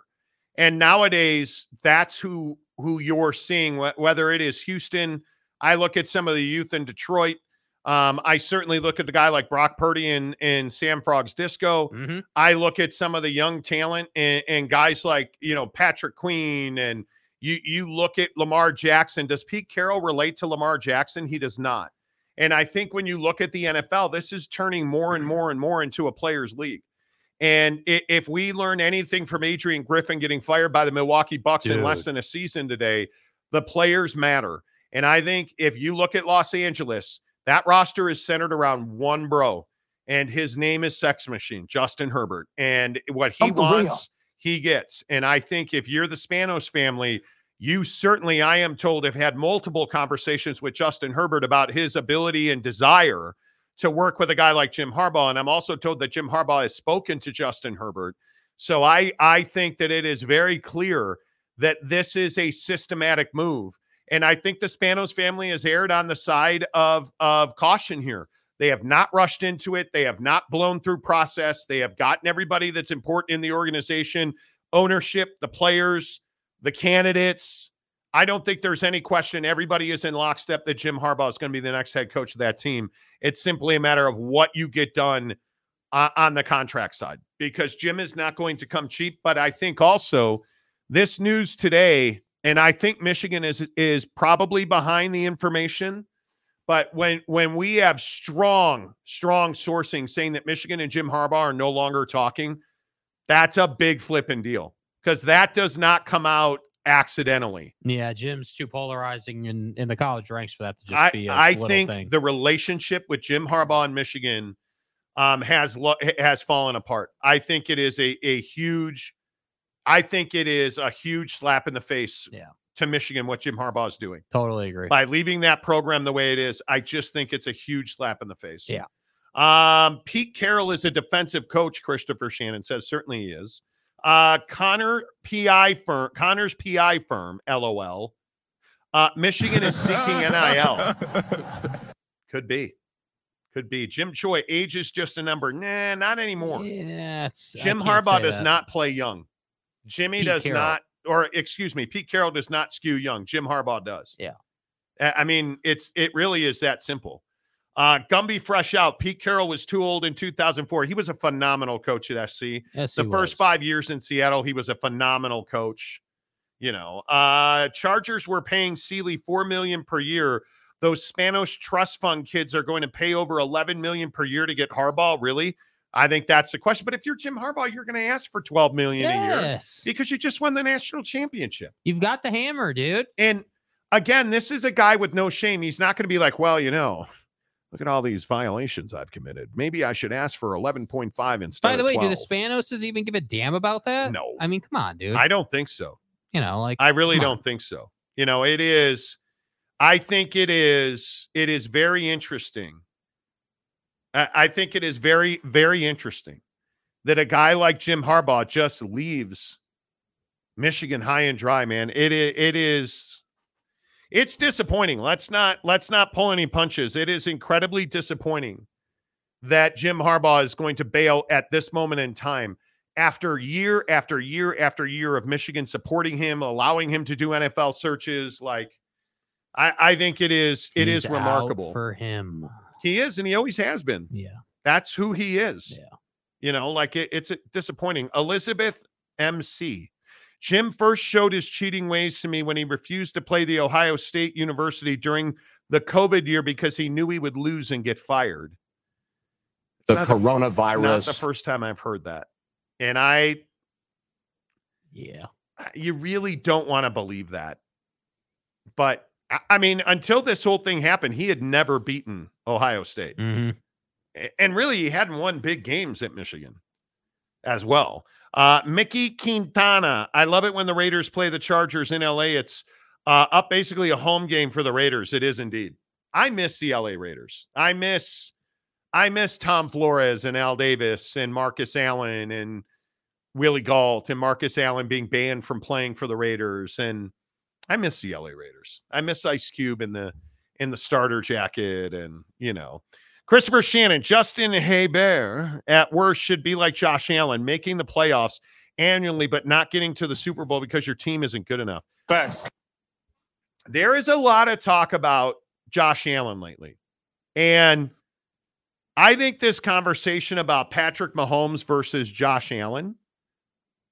Jake, who do you have? Patrick Mahomes or Josh Allen? Well, of course you got to take Patty. I mean, there's just I mean, How is I- this even a I- yeah, discussion? I, I don't know how you've got people at NFL Network or just pundits in general taking Josh over Patrick Mahomes. Uh, look, I'm not denying that Josh has an absolute gun. I mean, dude's got a cannon, but but winning matters. And I'm again, it's not all on Josh. And I am a defender of Josh on some level.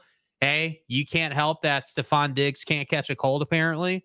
I get it. How did he drop that pass? Right? Like like you're supposed to be an elite wide receiver and you can't catch a bomb like that. That's unacceptable. How That's not on Josh Allen. Like, okay, great. Dude, But ultimately, holy cow. ultimately, I, I I look at this and I say, okay, one year is a one off, right? This is five years now, dude. This is this is a track record of failing against Patrick Mahomes. And so to me, the only question that remains Mm-hmm. is not if if Josh is better than Patty. Is he as talented? Sure, but he's not better than him. He hasn't executed at a high enough level. He hasn't won enough games. So is it is it McDermott? Is it Josh Allen?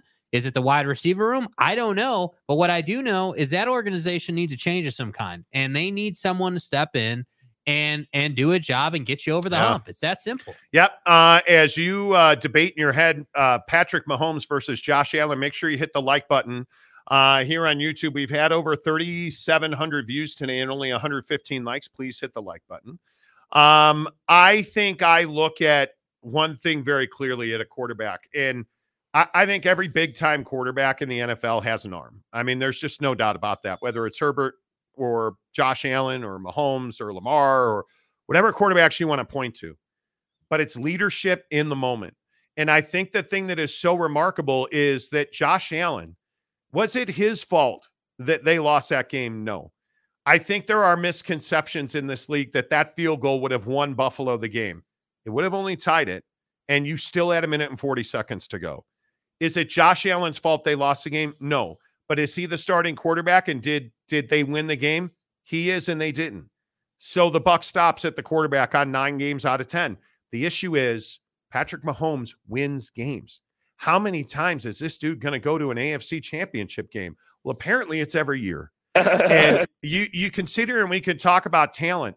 Yes, he has Jason Kelce, but uh, Travis Kelce rather. But who else does he really have that is an established weapon like a Stefon Diggs? And then as an established weapon, you get one of the most incredible throws that I think we have ever seen. And your unbelievable weapon doesn't catch it. And that to me is remarkable that Stefon Diggs dropped that ball. And it, it, it is this slander of NFL quarterbacks that we love to do so much. And the thing that drives me nuts is I look at Brock Purdy in San Francisco. Why is he not being praised at the same level that a guy like a Josh Allen is being praised? Why are we praising a CJ Stroud, but yet somehow Brock Purdy's just not good enough? He's a system quarterback. Why do we do that? I, I've never understood it. And, and I go back to Patrick Mahomes versus Josh Allen. There is no comparison. Patrick Mahomes is a far better and more accomplished quarterback than Josh Allen. Josh Allen, I love the comparison uh, that so many people have made lately, which is Josh Allen has got to pull that monkey off his back, a la Steve Young, because until until you do it, and until you win that game like Steve Young finally did, you're not going anywhere. And your legacy is going to be deeply impacted until you figure out a way, Josh Allen, to win that game like Steve Young did. And I believe that Josh Allen is a very good quarterback. I believe that he can win games. What I do also believe is, and what I know is, he can't win a game yet. And so I guess the question, Jake, is how passionately do you believe in Josh Allen? Yeah, I mean it's it's one of those situations where Josh is Josh is simply just someone who you know, again, is massively talented. The guy is, is uh, like, I'm watching this game and dude bombs it like 70 yards down the field. Diggs is right here, can't catch the football.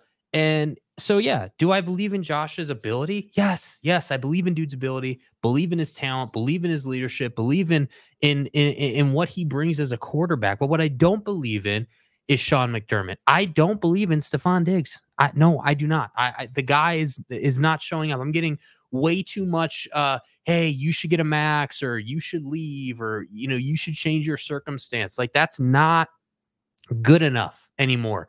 Move on from Diggs, bring bring in a new head coach. And, and that's the other thing I look at. Dude, you've got head coaches out here that could take this job. That's right. Like you've got guys who who who maybe don't have all the losses in the playoffs that Sean McDermott has. That's right. But are more than capable of leading this football team and saying, hey, look, we've got a stud at quarterback. Clearly, and, and I want to say this too, because I, I, hate people questioning this. Josh Allen's a franchise guy. Okay. Can we? Can no we, doubt about it. Yeah. Can no we, doubt about it? like, it. He's a franchise level quarterback.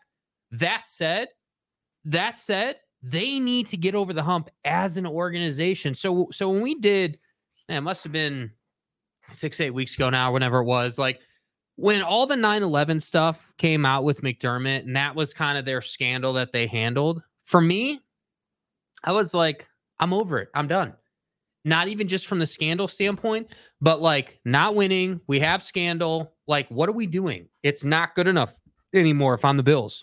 Totally agree. Uh, as we talk about uh, Jim Harbaugh of the Chargers, let's get some of your thoughts in here.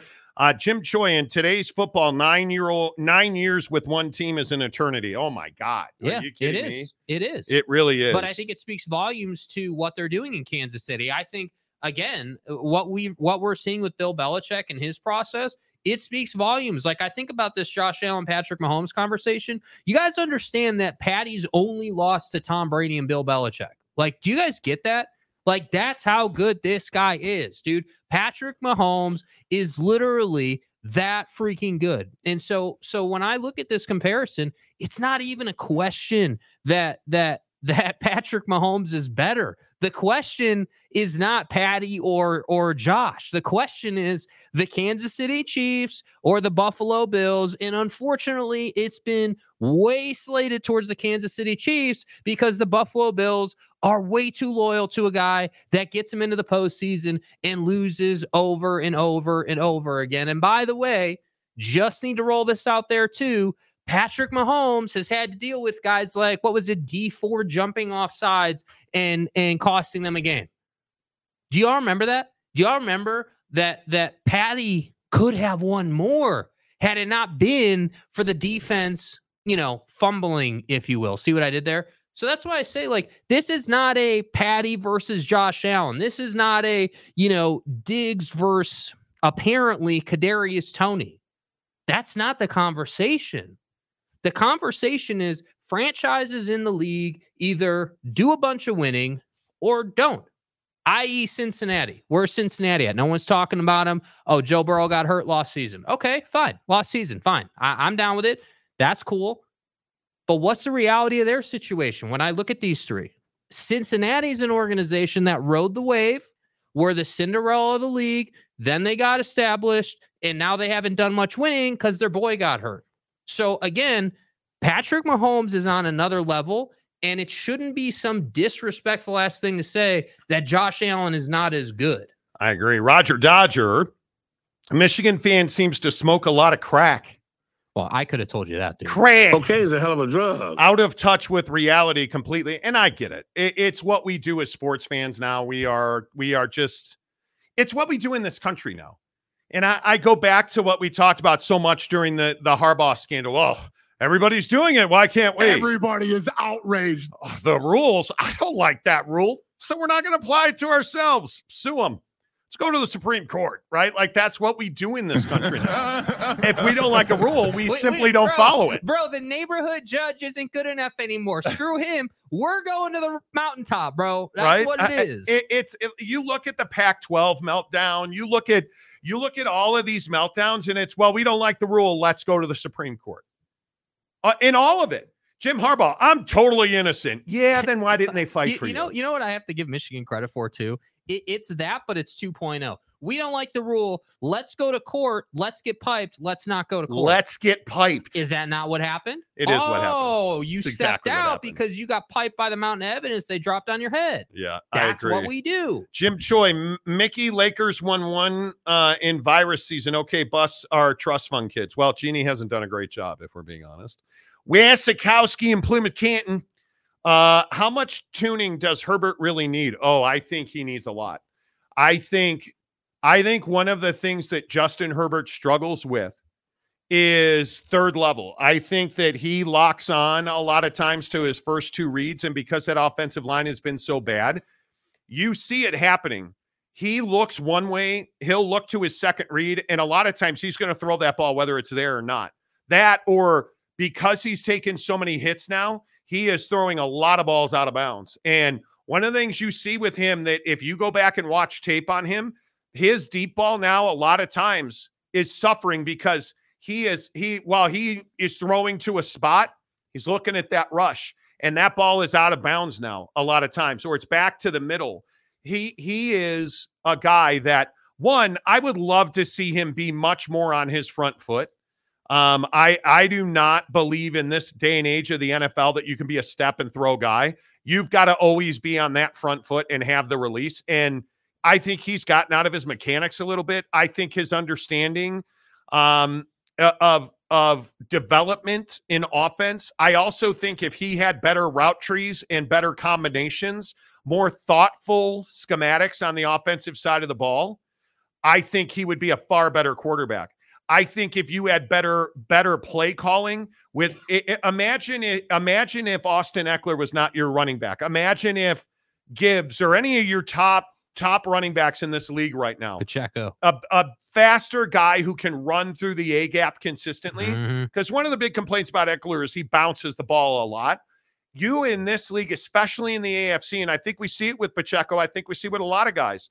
Aaron Jones in Green Bay is a great example of this. You got to run to the gap where it is. And if that gap's not there, okay, take a side So Blake Corum at Michigan does this lovely.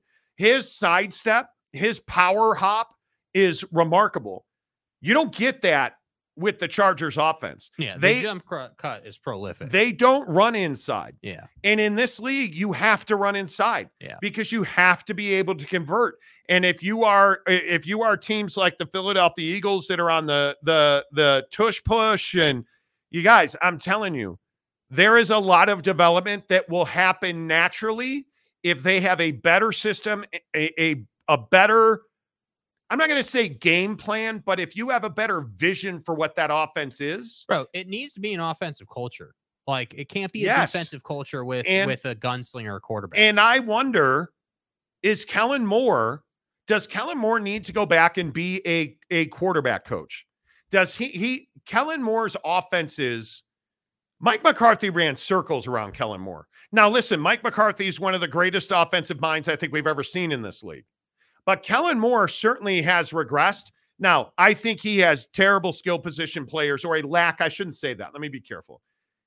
In Los Angeles with the Chargers, you have a lack of skill positions. Mhm. If we learned anything from Puka Nacua, Puka Nacua, the guy You- who didn't do anything. you've got to have speed that can do a, a variety of things. Uh huh. If Amon-Ra St. Brown is an example of this. If you look in Kansas City with your guy Pacheco or Rashee Rice, um, I think if you look around the league with the best teams, you have multiple guys with speed that can do different things. That's what you don't have with the Chargers. And I love Keenan Allen. He's a possession receiver. And I, I just I think I look at that roster and I love Palmer outside, a guy that you didn't even know existed until I started kicking ass on PrizePicks that, with isn't him. that the point? Like, like you're not wrong, but all jokes aside, isn't that the point of the Chargers' issues? Like, we should know who Palmer Yes. is. We should know who these different dudes are that clearly are talented. Like, that's the thing that the Chargers have had a problem. I, again, Buffalo. You got a defensive head coach trying to trying to play offense. Like that's not going to get it done anymore. Yeah, I think there are too many. Like then- again, I just look at Bobby Slowik. I look at Ben Johnson. I look at Callahan being hired in Tennessee. Like Mhm. There's too many young offensive guys floating around this league to be dicking around with guys that are, with all due respect, Dan Quinn, in a situation where you don't have a quarterback. I'm asking again, why are you going to hire a defensive head coach in Washington when Bobby Slowik is a guy that you should be all over getting that deal done as soon as you can? Um, I don't know.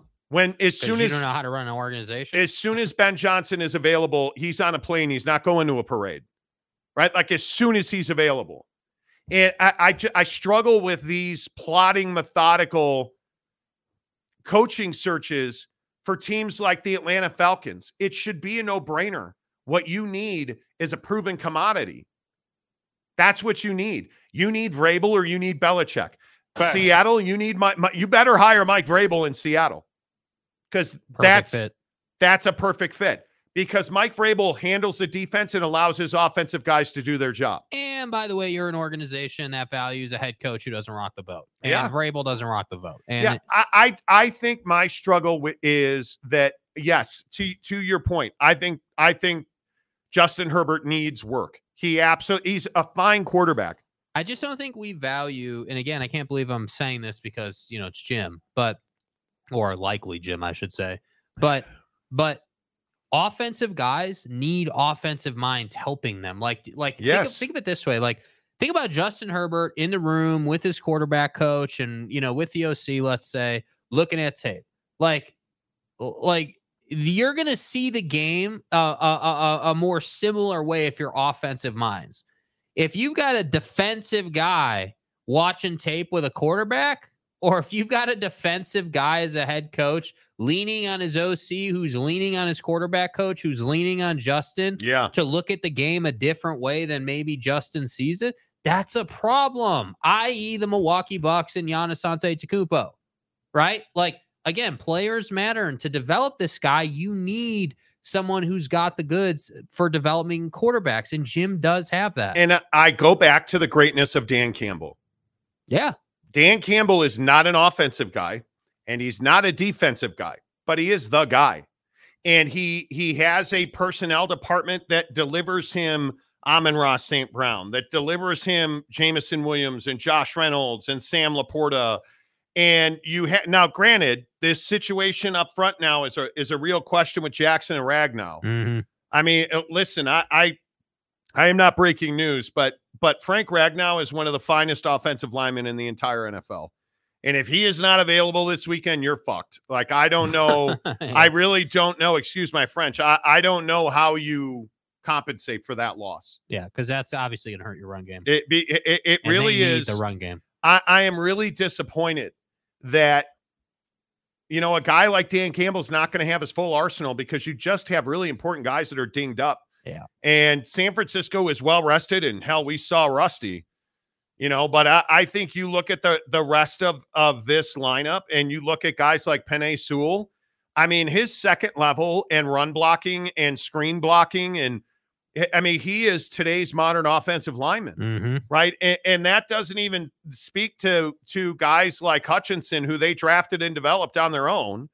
You know, you you look at what Aidan Hutchinson's become. You look at Benito Jones. You look at Alex Anzalone's not a guy that probably makes a whole lot of football teams early in his career, but he's a star with the Detroit Lions. Making a difference. right? I mean, it, it is now our our, our CJ or Ker, is Kerby Joseph a dirty player? Well, now it doesn't matter. Ask me in February, right? Ask me if you know is is a lot of people say you know like is how good is Brian Branch? I don't care. Ask me in February. They're worried. He's worried about Brandon Aiyuk right now. Mm-hmm. They've got a, a, a they have got a group of guys that is good enough. I don't think they're good enough to beat the 49ers as we've talked about, but they're good enough. That's a really quality group of personnel there. Yeah. A, a really quality group. Hundred percent. That's the difference between Detroit and the Chargers. The Chargers have this really good quarterback who, once he gets under the helm of a really good quarterback guru, he's going to be elite. There's no question about that. He's already got the arm talent. He needs a little more. I think he needs a little more football, the mental prowess of a quarterback. I think he needs a few mechanical tweaks, but he's not far away. Mm-hmm. I look at Jared Goff. Jared Goff has done more than enough to be what you need in Detroit. You, you you have to have a complete pie. That's why I keep going back to Detroit. Detroit's got just enough. The 49ers, again, I I, I ask why the Brock Purdy slurring. Why are we ripping Brock Purdy? I don't get that. They're in the NFC championship game again. Why why why is Brock Purdy not being talked about with Josh Allen? Why is Brock Purdy not being talked about with the likes of of the other elite quarterbacks in this league? Yeah, I think that the reason Brock gets hate is because of Kyle Shanahan. And I think everyone just simply says, literally, I think this is what happens. Hey, it's Kyle Shanahan. Dude is a prolific designer of offenses, and anybody and their mom could thrive in that offense. I'm not saying that, but I think that's what most people say about Brock Purdy. And and I look at it and I say, is he the leader that that like does he display the type of leadership that Patty or Josh does? Well, probably not, but he doesn't need to. That's not how their It's not his is job on that team. Yeah, like that's not their culture. That's not how it's set up. And I think, you know, because of that, he gets a lot of hate. But but I'm sitting here and I know, you know, you, you either love or hate Dan Orlovsky, but what you don't, what you can't dispute is the guy puts out film on these guys. And, and I'm sitting here watching, you know, uh, Brock Purdy's tape, and I'm like, dude, this guy's putting this ball in tiny ass windows when he needs to do it, like in clutch Under moments. pressure. Now we're watching this game, and what'd you text me? Hey, is Brock have the goods here? I don't know, and I think that's what hurts him. You don't have a doubt if Josh can complete the throw. You're not. We're not wondering if Josh Allen has the cannon. We're wondering is he going to throw it, and is it going to be a pick, or is he going to throw it, and is his wide receiver going to drop it? Like mm. that's the Well, difference, I think. And a and a buddy of mine DMs me and, and makes a very good point. You're making your own point on Brock Purdy because he has weapons. Josh Allen does not. Now, okay, Gabe Davis is injured. I, I agree with that. But I'm telling you now, Josh Allen's got, in my opinion, enough talent to win that game. And around him, I mean, I, I th- it's a good argument. I mean, Brandon Aiyuk and George Kittle are 2,000 yard wide receivers. But let me put it this way: you're one injury away from not being a good team, right? Like, I, I agree, he's got a lot of talent, but what did that offense look like without Debo? Well, it looked like a way different offense. It looked completely different. This isn't, again, like you can't have the scheme argument both ways, right? So, yeah, okay, scheme hurts them, but that hurts the total flow of the offense. That's what makes Patty and Yeah. Josh different, right? That's Yeah. what makes these guys who run more traditional offenses better because it's up to them to create. Now, he did a bunch of audibling. He put his guys in positions to have success, and he deserves a lot of credit for that. But he will not get the accolades and credit he deserves He until they win a Super Bowl. Yep, I agree. Hour number three of the Monty Show presented by our good friends at TryDayTrading.com. TryDayTrading.com. Every financial problem or question you have, TryDayTrading.com. Man, I've got a lot of credit card debt. TryDayTrading.com. Man, I don't know if I am going to be able to pay my mortgage next month. TryDayTrading.com. Student loan debt, TryDayTrading.com. Uh, tax debt, TryDayTrading.com. I, I- the answer is simple. But everything that you want in this life is hiding behind the work you're unwilling to do. And right now, I am telling you go and do the work, go and make the effort. Tri-Day Trading makes it really simple for you. Get to trydaytrading.com slash Monty. Sign up for the 30-day, $10 trial membership. And you guys, you're going to see in the first 24 hours, you're going to have a meeting with a coach. You're going to start trading in simulators. Like they're going to get you up and running. And you're going to make a decision in 30 days. And I, I, it's going to be impossible for you to say no because you see the money that you should be making that could pay off your house early, that could buy you that Porsche you've always talked about. But you're not willing to take the step, the easy little step to make a huge difference in your financial life at trydaytrading.com slash Monty. Make sure you tell them you heard about it on the Monty Show. Uh, if you're just tuning in today, a little breaking news. Uh, Jim Harbaugh and Michigan are in more NCAA trouble related to the sign stealing operation. As we reported uh, several weeks ago, now CBS has picked up on the story that uh, it's a level one violation for Jim Harbaugh if Connor Stalions is found guilty. This is a code 10 abort. It does not matter if Jim Harbaugh knew or if the athletic director knew about the sign stealing operation. It was their job to know. And the NCAA put in a rule, as I told you three months ago, that essentially says it is the responsibility of the head coach and the athletic director to control what the coaches are doing. If Connor Stalions is found guilty of sign stealing, and let me remind you, he was terminated by Michigan and in a draft said, Hey, Jim Harbaugh didn't know that Connor Stalions was executing this operation. Connor Stalions, when he is found guilty of sign stealing, they will add another level one violation against Michigan and Jim Harbaugh. It is just the hits continuing, and maybe it doesn't matter to Jim Harbaugh because Jim Harbaugh and the Los Angeles Chargers are close to an agreement. Uh, our sources have told us that largely the I's and T's are, are being dotted and crossed, and it's simply a matter of timing and how much money they want to pay Jim Harbaugh. I have been told that they would love to pay Jim Har- Harbaugh $8 million. Jim would be more around the $12 million range. But Jim Harbaugh, I am also told, is no longer talking to Michigan about a contract. And that his, his, I'm not going to say demand that feels strong, uh, but his insistence on being essentially made ha- harmless in NCAA violations, meaning they could not punish him with termination, they could not punish him financially. Uh, Michigan was unwilling to add that into his contract, and Jim Harbaugh essentially said, "Okay, well, I'm going to go to the Chargers then," which is exactly where Jim Harbaugh is. I am told they are going to meet with him in person tonight and tomorrow. And I would fully expect Jim Harbaugh to be the next head coach of the Los Angeles Chargers by the end of the week. Does that feel like the right move to you? Yeah, I mean, I think it's the best fit for him. You know, guys like Vrabel or Belichick or like, you know, anyone else, uh, Pete Carroll, like it, it's not. Th- those are not great fits. Like, eh, you know, Jim, be damned, he is the best fit, dude. I mean, it- you know, all the all the nonsense and you know luggage that he would bring. Uh, he's the best fit, and and, and I I don't even hate saying it. I just think that it's again, it's what I always say. If you're going to sign Jim Harbaugh, know the consequences. If you're going to do 100 on the freeway, be okay with the ticket you might get, right? Like that's just what it is. And and I'm tired of people being surprised by this guy. Like at some point we need to say, okay, yeah, this guy's a proven performer, right? Like I would expect like and I don't know what you think, I think it's a realistic expectation. Inside three years, we're in the AFC Championship game. Is that not the expectation? Hmm. I mean, is that not what you're bringing this dude in for? I think it is. I think it absolutely is. Uh, let's see. Let's get a couple more in here because then we got to get to uh, Lakers and Jazz making trades. Uh, Drew Dozer, which I believe is properly pronounced, the Latin pronunciation is Drew does her.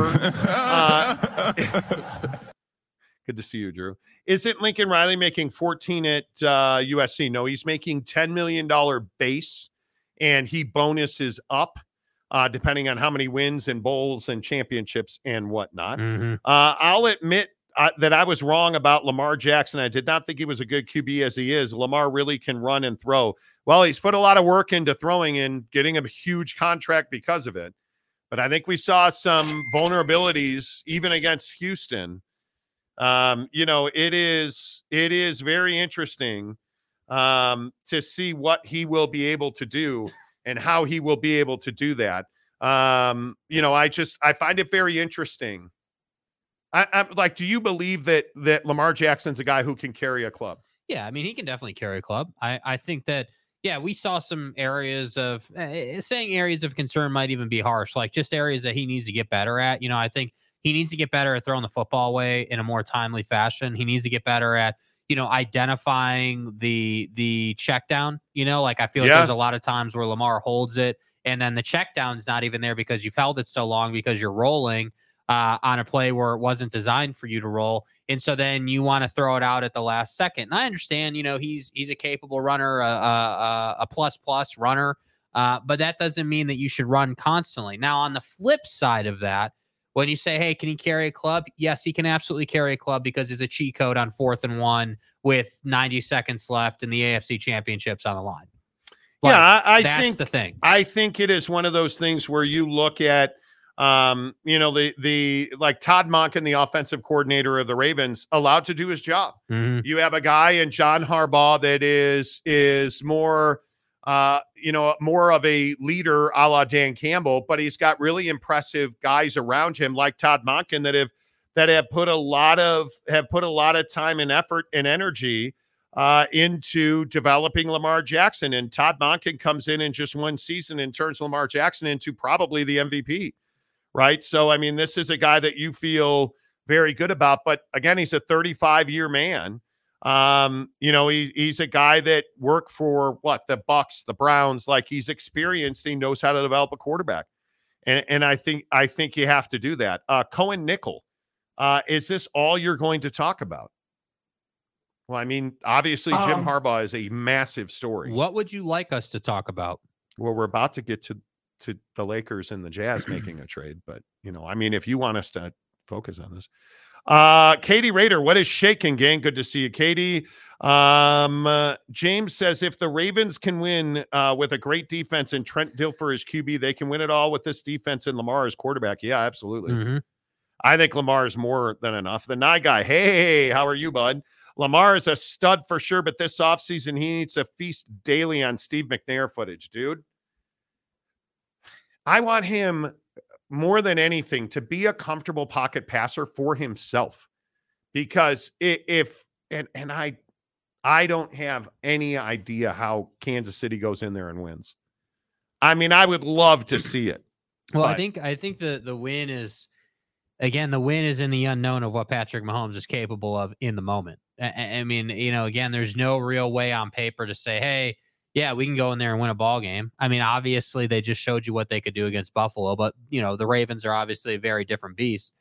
You know, I I more look at it as, hey, like yeah, we'll we'll make picks on this obviously as the weekend gets closer, but I think it's a dangerous proposition to look at this game just on paper. I mean, you're loo- you're looking at two of the best quarterbacks in the league who who can create plays that simply do not exist and are not available by simply making defenders miss by buying more time. And I think that's where I say, okay, and I haven't even looked at the lines yet, but but that's where I say, hey, yeah, sure. If the Ravens are favored by three, let's say, I don't, I, whatever it is, like I would. This is a pick 'em for me. I look at this and I say, dude, is Travis Kelce going to pop off, or are they going to punish him? Is is you know is, is a guy like you know Rashee Rice gonna gonna have that bomb down the field, Or or is it going to be a thing where the Ravens defense makes more plays? That's why I say it's such a difficult game to pick, but I'm not going to sit here and say that it's unwinnable. I just think it's it's it's, Well, it's not unwinnable. climb, dude. I, I- yeah, I don't think it's unwinnable. I just think, my God, I think, and, and I also say, I think you're gonna have to turn Lamar over to win that game, though. Like, uh, you know, Absolutely. you're not gonna win that game by just simply playing perfect. you need him to you need to apply pressure to him mentally.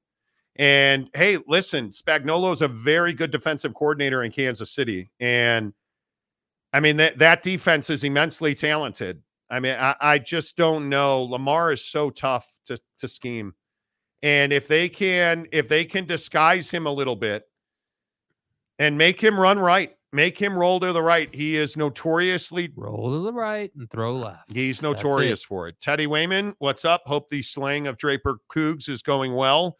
Good to see you. Jeremiah Champion, good to see you. Christopher Shannon, all hail the Tile King. Teddy Wayman, the Tile King of Utah. Mike Smith, the Cougar King of Utah. See, Teddy, your reputation precedes you. Teddy says, Good to be here, fellas. Exactly right. Uh, Jason Ritchie. Hey, Monty, do you guys think that the NCAA could impose a death penalty on Michigan if the evidence is very overwhelming and damning? There's no such thing as a death penalty. Uh, death penalty is essentially we're going to take 30 scholarships. We're not going to let you recruit. And we are going to limit your ability to hire and fire coaches. That's today's death penalty. Um, they can make your existence very difficult. Bull bans, postseason TV, uh, in season TV. They're going to make it very difficult for you to exist as a program for probably two to three years. And I think we saw that Arizona State. We certainly saw it at USC. But I think this is one of the most egregious cases in the history of the NCAA. And honestly, I think the quote unquote death penalty is probably not going to be able to shake a stick to what they got coming from Michigan because I agree they're Oof. making it personal. I I think that's exactly right. All the all the boys are here. Greg Hawkins is in, Jimmy Otson is in, LFG is in. Let's go. Joseph Carruthers is in.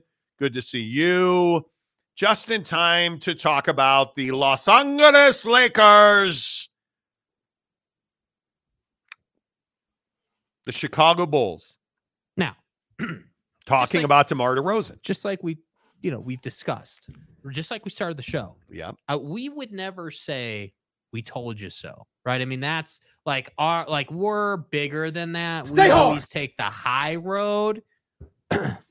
I would we never told you so here, boys. never Come on. never tell you that. Come on. Uh, so Lakers are are chasing DeMar DeRozan.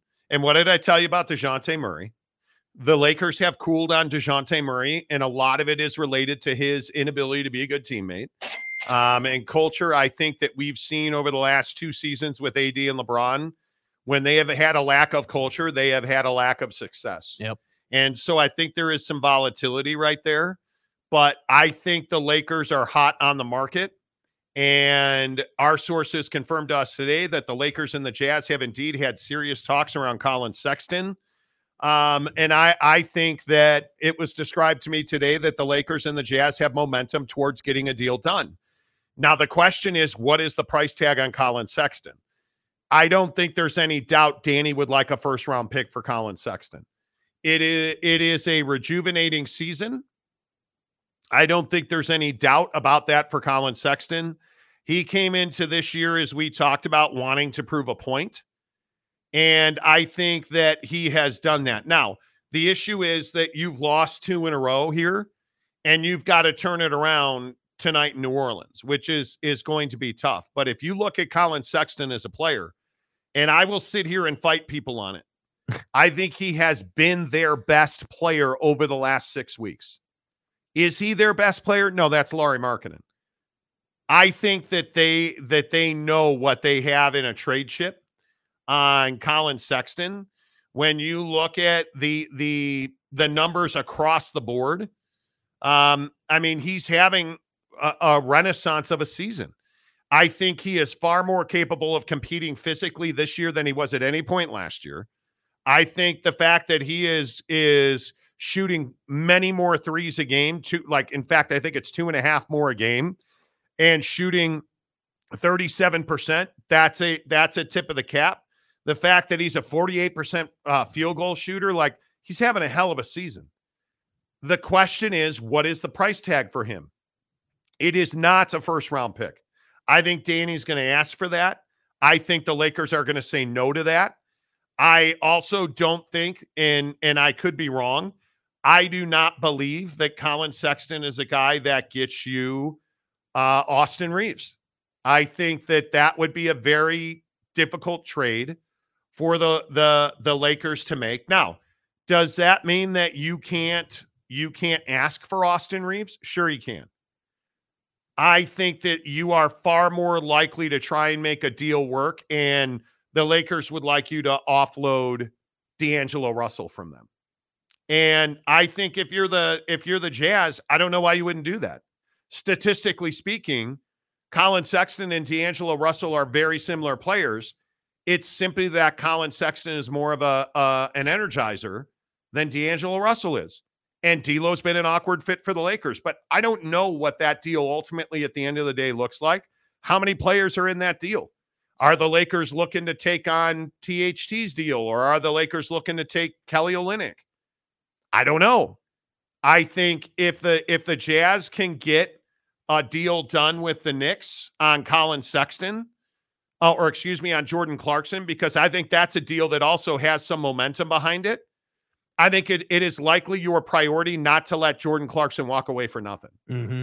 Yeah. I mean, I, I don't think you can. And I think, you know, again, when you're talking about the path of this rebuild, like these are the trades that, you know, will set you on a on a true path or set you awry. And, you know, I don't know like D'Lo would I think would be a decent fit on this team. I, you know, I think that he's the extra scoring piece that this team desperately needs but ultimately, um, you know, yeah, if you're the Jazz, yeah, you're you're gonna move Sexton. But the Clarkson situation continues to be a conundrum. You've kept him way too long. And and there's no getting away from it. And and and ultimately, when you move him for a second rounder as part of a bigger deal, you're gonna look back and you're gonna say, Yeah, probably should have moved him two seasons ago. Probably you know, probably should have moved him that same year where Donnie and Rudy Donnie. got moved. Like you probably should have done that. And that's the hard part. Like I, you know, I understand that as an organization, like when you go through a rebrand and now you're rebuilding, there's a lot of re happening, rebrands, rebuilds, redevelopment, like, and then you lose David Fizdale. Like, there's been a lot of change in this organization, and I get it, but winning cures all. So, what are we dragging our feet for? Yeah, I think if you if you are to add Sexton and Olynyk and you make a deal uh, on a guy like D'Angelo Russell, and let's say you throw in a Gabe Vincent to make a number work, are the Lakers willing to do that? I don't know. Uh, I I think if you are the if you are the Lakers, there's no doubt that you are one of the most aggressive teams in the trade market right now. I don't think there's any doubt about that um, because I think they know they're also not good enough. And I think the Lakers want one thing and one thing only, and that's to win a championship right now. Mm-hmm. You know, like that, that to me, um, that to me is what matters. And I think if you're the Lakers, you also don't want to damage your long term salary cap situation here either. Um, and by making a deal that involves involves D'Angelo, I I think that's very interesting. Uh, I am curious. I don't know what um, I don't know what they are what they are committed to long term on I think Collins got I want to say he's got two more years left. He does. Um Collin Sexton's got two more years. It's it's wild to me that he's making more money than Lauri Markkanen. Like just every time I look at that, it, it is it Yeah, is that's why incredible. I say the money game is is the one that matters, not necessarily the on the floor. Like the on the floor helps your money game. I would but- agree with that. but the money games what matter. But to have an expiring contract like D'Angelo Russell, I mean, that is that's valuable. That's 17 million bucks coming Bro, off you your put books. you put D'Lo on the Jazz. I, have to think that's a motivated player to go out and continue to fortify his worth. I mean, and and he is great in transition, which is where this team is even better, if we're being honest. I mean, yeah, it, it D'Angelo Russell allows you to play faster basketball, and if you wind up trading Jordan Clarkson, which I can't believe you wouldn't, um, I think D'Angelo gives you stylistically a good fit, and then you get an expiring contract. Yeah. You know, like it, it it just feels like it's it feels like it's a good fit to me. And I I I I think that's going to happen. Yeah. I really do. Uh Teddy Wayman says, I don't think D'Lo fits in Utah. Well, culturally, basketball basketball wise, I think he fits fine. Um, and it just doesn't matter whether he wants to be here or not because he's a free agent. And he's not a big enough star to command that kind of attention. I would agree with that. I would agree with that 100%. Jeff Weber says, Peace out, homies. Got to go watch my son's high school game. Have a good one, man. Hey, Enjoy, you, bro. enjoy the Alaska sunset. It, does it set this time of year? Uh, Monty, please give Teddy some meat. Hey, man, I owe Teddy Bro, a did you just say give Teddy some meat? Yeah, I The got, cack. I got some meat for you. Johnny Gonzalez, Adrian Griffin out in Milwaukee. What? What? Yeah, how about the uh how about the Milwaukee Bucks whacking their ho- their head coach already? Yeah, it just yeah, it's I they're think- underperforming. They're underachieving. Like Well, and Giannis is unhappy. I, I think that is as simple as it gets. You listen to um, some of the folks that have because because I actually don't think they're underachieving. I think that you are second in the East. Um, you're a 30 win team. Like, are you really underachieving? I think you have a problem, and that problem is that guys are unhappy. He has he is a young head coach who is in his first year there, and he he I think had player relations issues. Yeah. It's very difficult to sit here and think that that you know this was anything but personality conflicts. And you know the funny thing is, and I, I'm curious, what does ESPN do if Doc Rivers gets that job? Because he's the perfect fit. yeah. I don't know what ESPN does. You're mean, you're screwed. someone from within, I'm sure. You are screwed. Like Doc Rivers and Doris Burke have been uncomfortable to begin with. What do you, hey, Jeff Van Gundy, you got a minute? Like, I mean, know. it's unbelievable to me how bad. I think it's been a terrible move for ESPN. But yeah, Adrian Griffin got whacked, and Doc Rivers looks to be the leading candidate there. Yeah. I don't think they're in a bad space. I think the players didn't like him.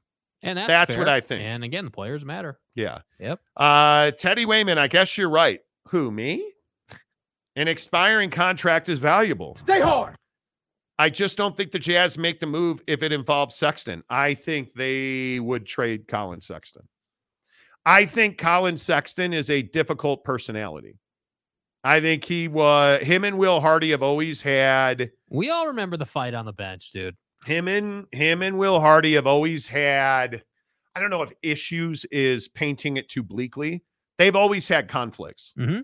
And listen, Collin's a guy that knows he he's I think he is quickly working his way into being one of the top scoring point guards in the NBA. There's no doubt. But that's I don't think you're looking for a scoring point guard here. You're looking for a guy who can score, but much more of a Keyonte uh, type player. Keyonte. yeah. Baba beans. Yeah. No, I yeah. uh, Look, I think D'Lo's not like a hundred percent book it, rubber stamp it fit on the team, but I also think that he's a good enough fit to do the deal. And I think for for D'Lo, that's a guy who who's sitting here on the Lakers trying to make his way, got benched, came back to the starting lineup. You know, it's been it's been kind of rough for him. I'm I'm not gonna lie. Like he's been inconsistent. He he's been loved. He's been hated and now he's back in the starting lineup. So if you send him to the Jazz, that's a guy again. Like I say, I I would guess he'd be motivated heading into free agency. And I for the guess Jazz, so. that's what you're looking for. I have no doubt.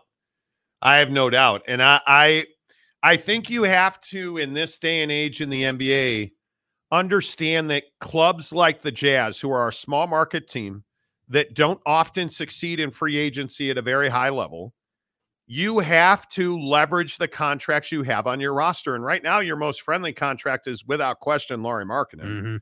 I mean, I, I think he goes to 18 million next year.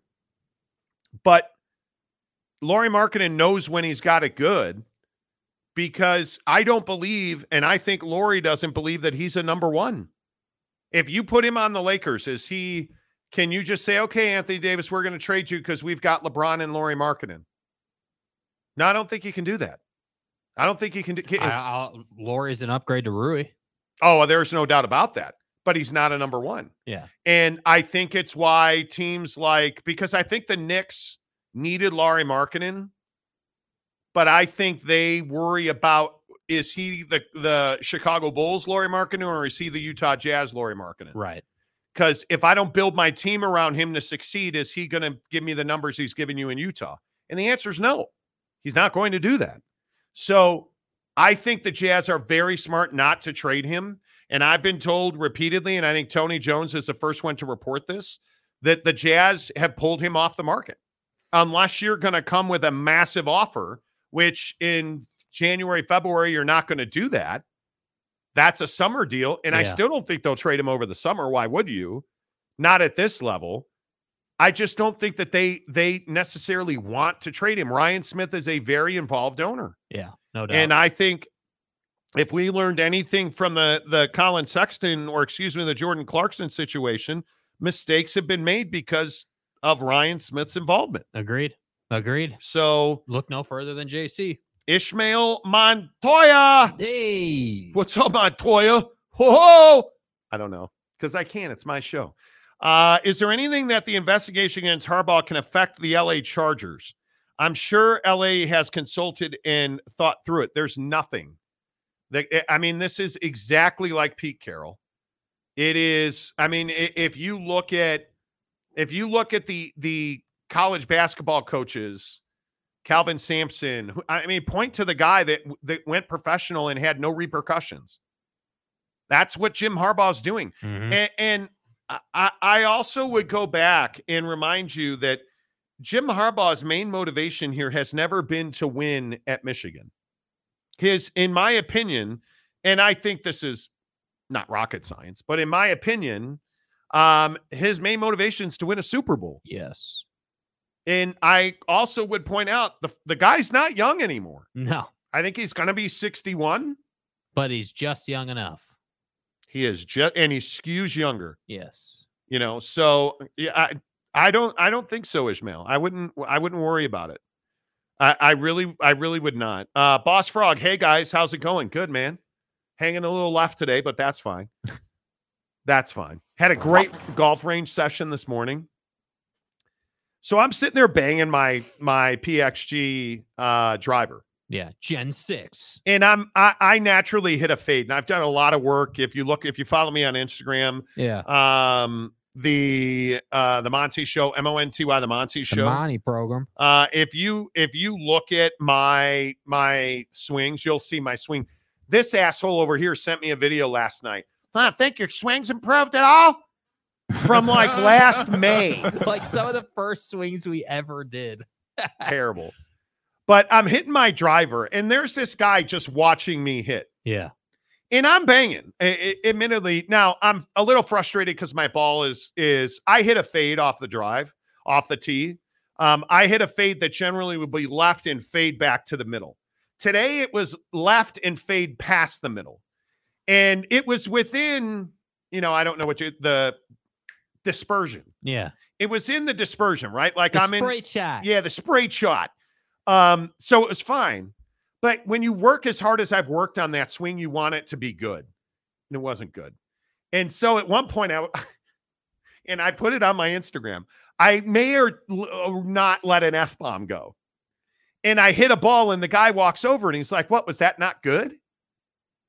And it's like, Well, it- I said by my reaction, you probably know that I don't think it was good. That's what fucking ticks me the fuck off. I didn't light the guy up. or No, you I didn't. just said didn't based on my reaction, you could guess I don't think it was good.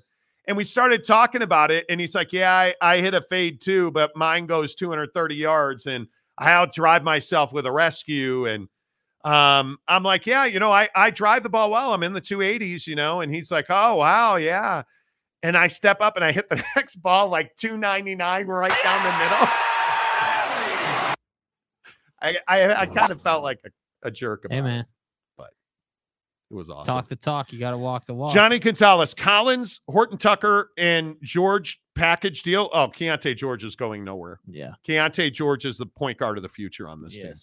There's no doubt about that. Mickey uh, Quintana, no death. Tell that to SMU. And uh, SMU is a completely different era of of of sports. Next comment.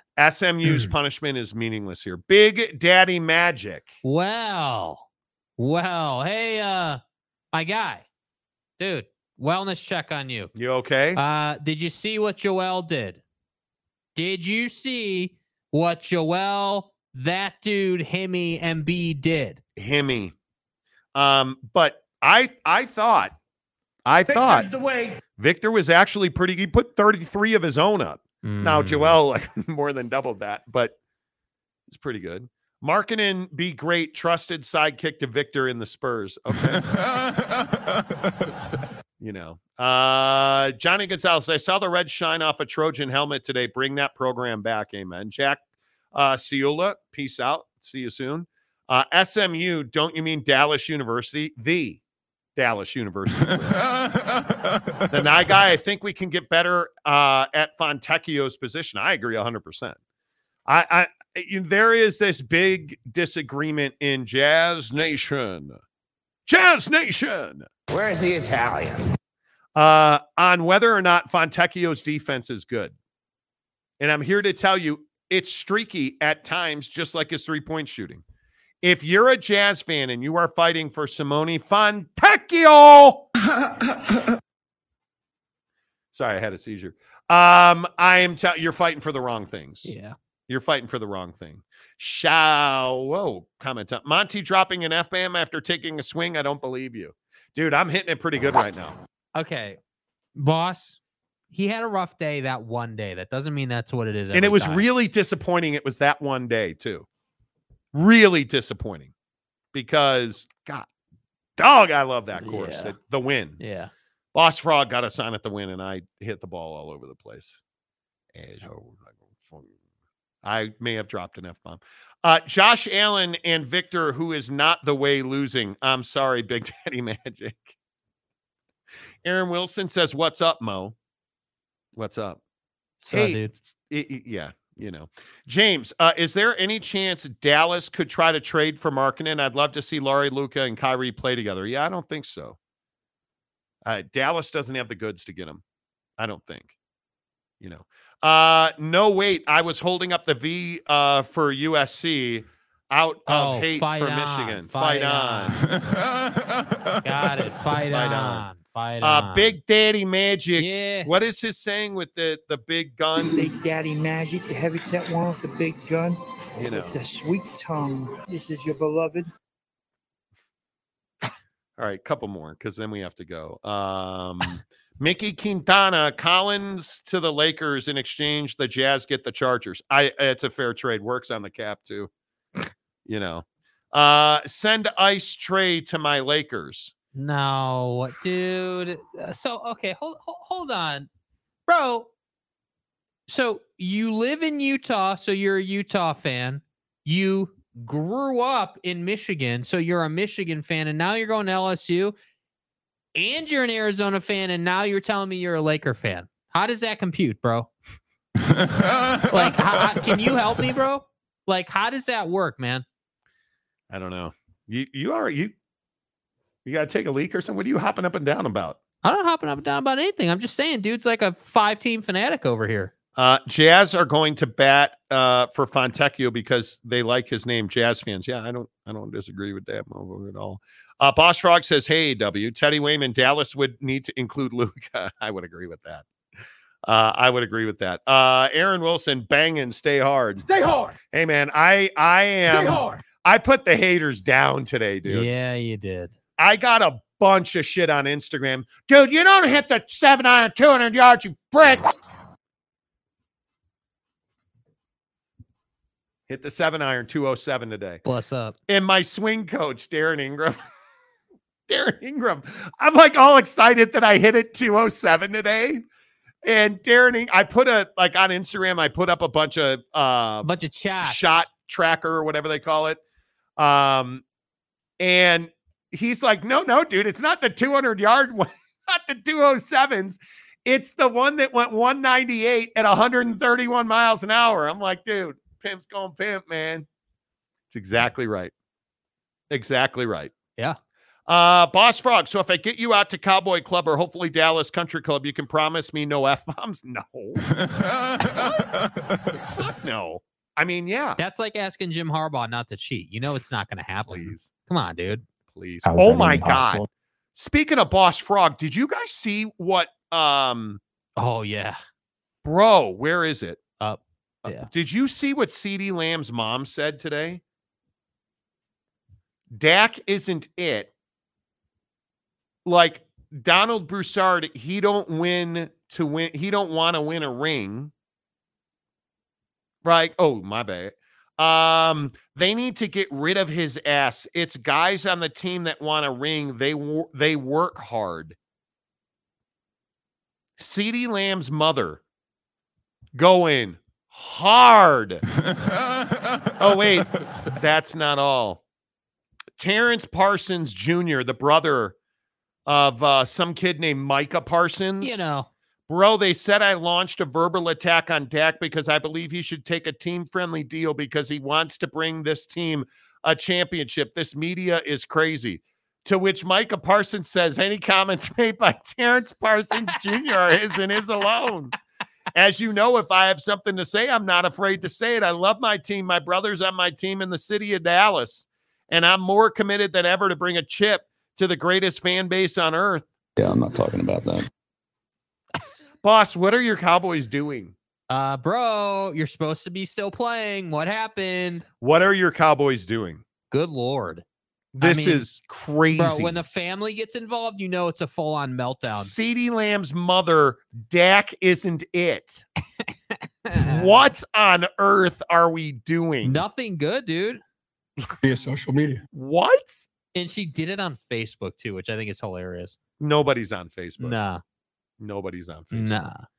Um, all right. Well, there you go. The Monty Show, as always, presented by our good friends at the Advocates, theadvocates.com. Big things popping on the show, you guys. Make sure that um, you 100% go get our merch. Yes, it's in the comment section, in the description below. The description below. It is in the description below. Make sure you go and get it. MontyShowMerch.com. MontyShowMerch.com. You asked, we delivered. MontyShowMerch.com. The Monty Show presented by The Advocates, theadvocates.com. Say goodbye, Jake. Goodbye, Jake.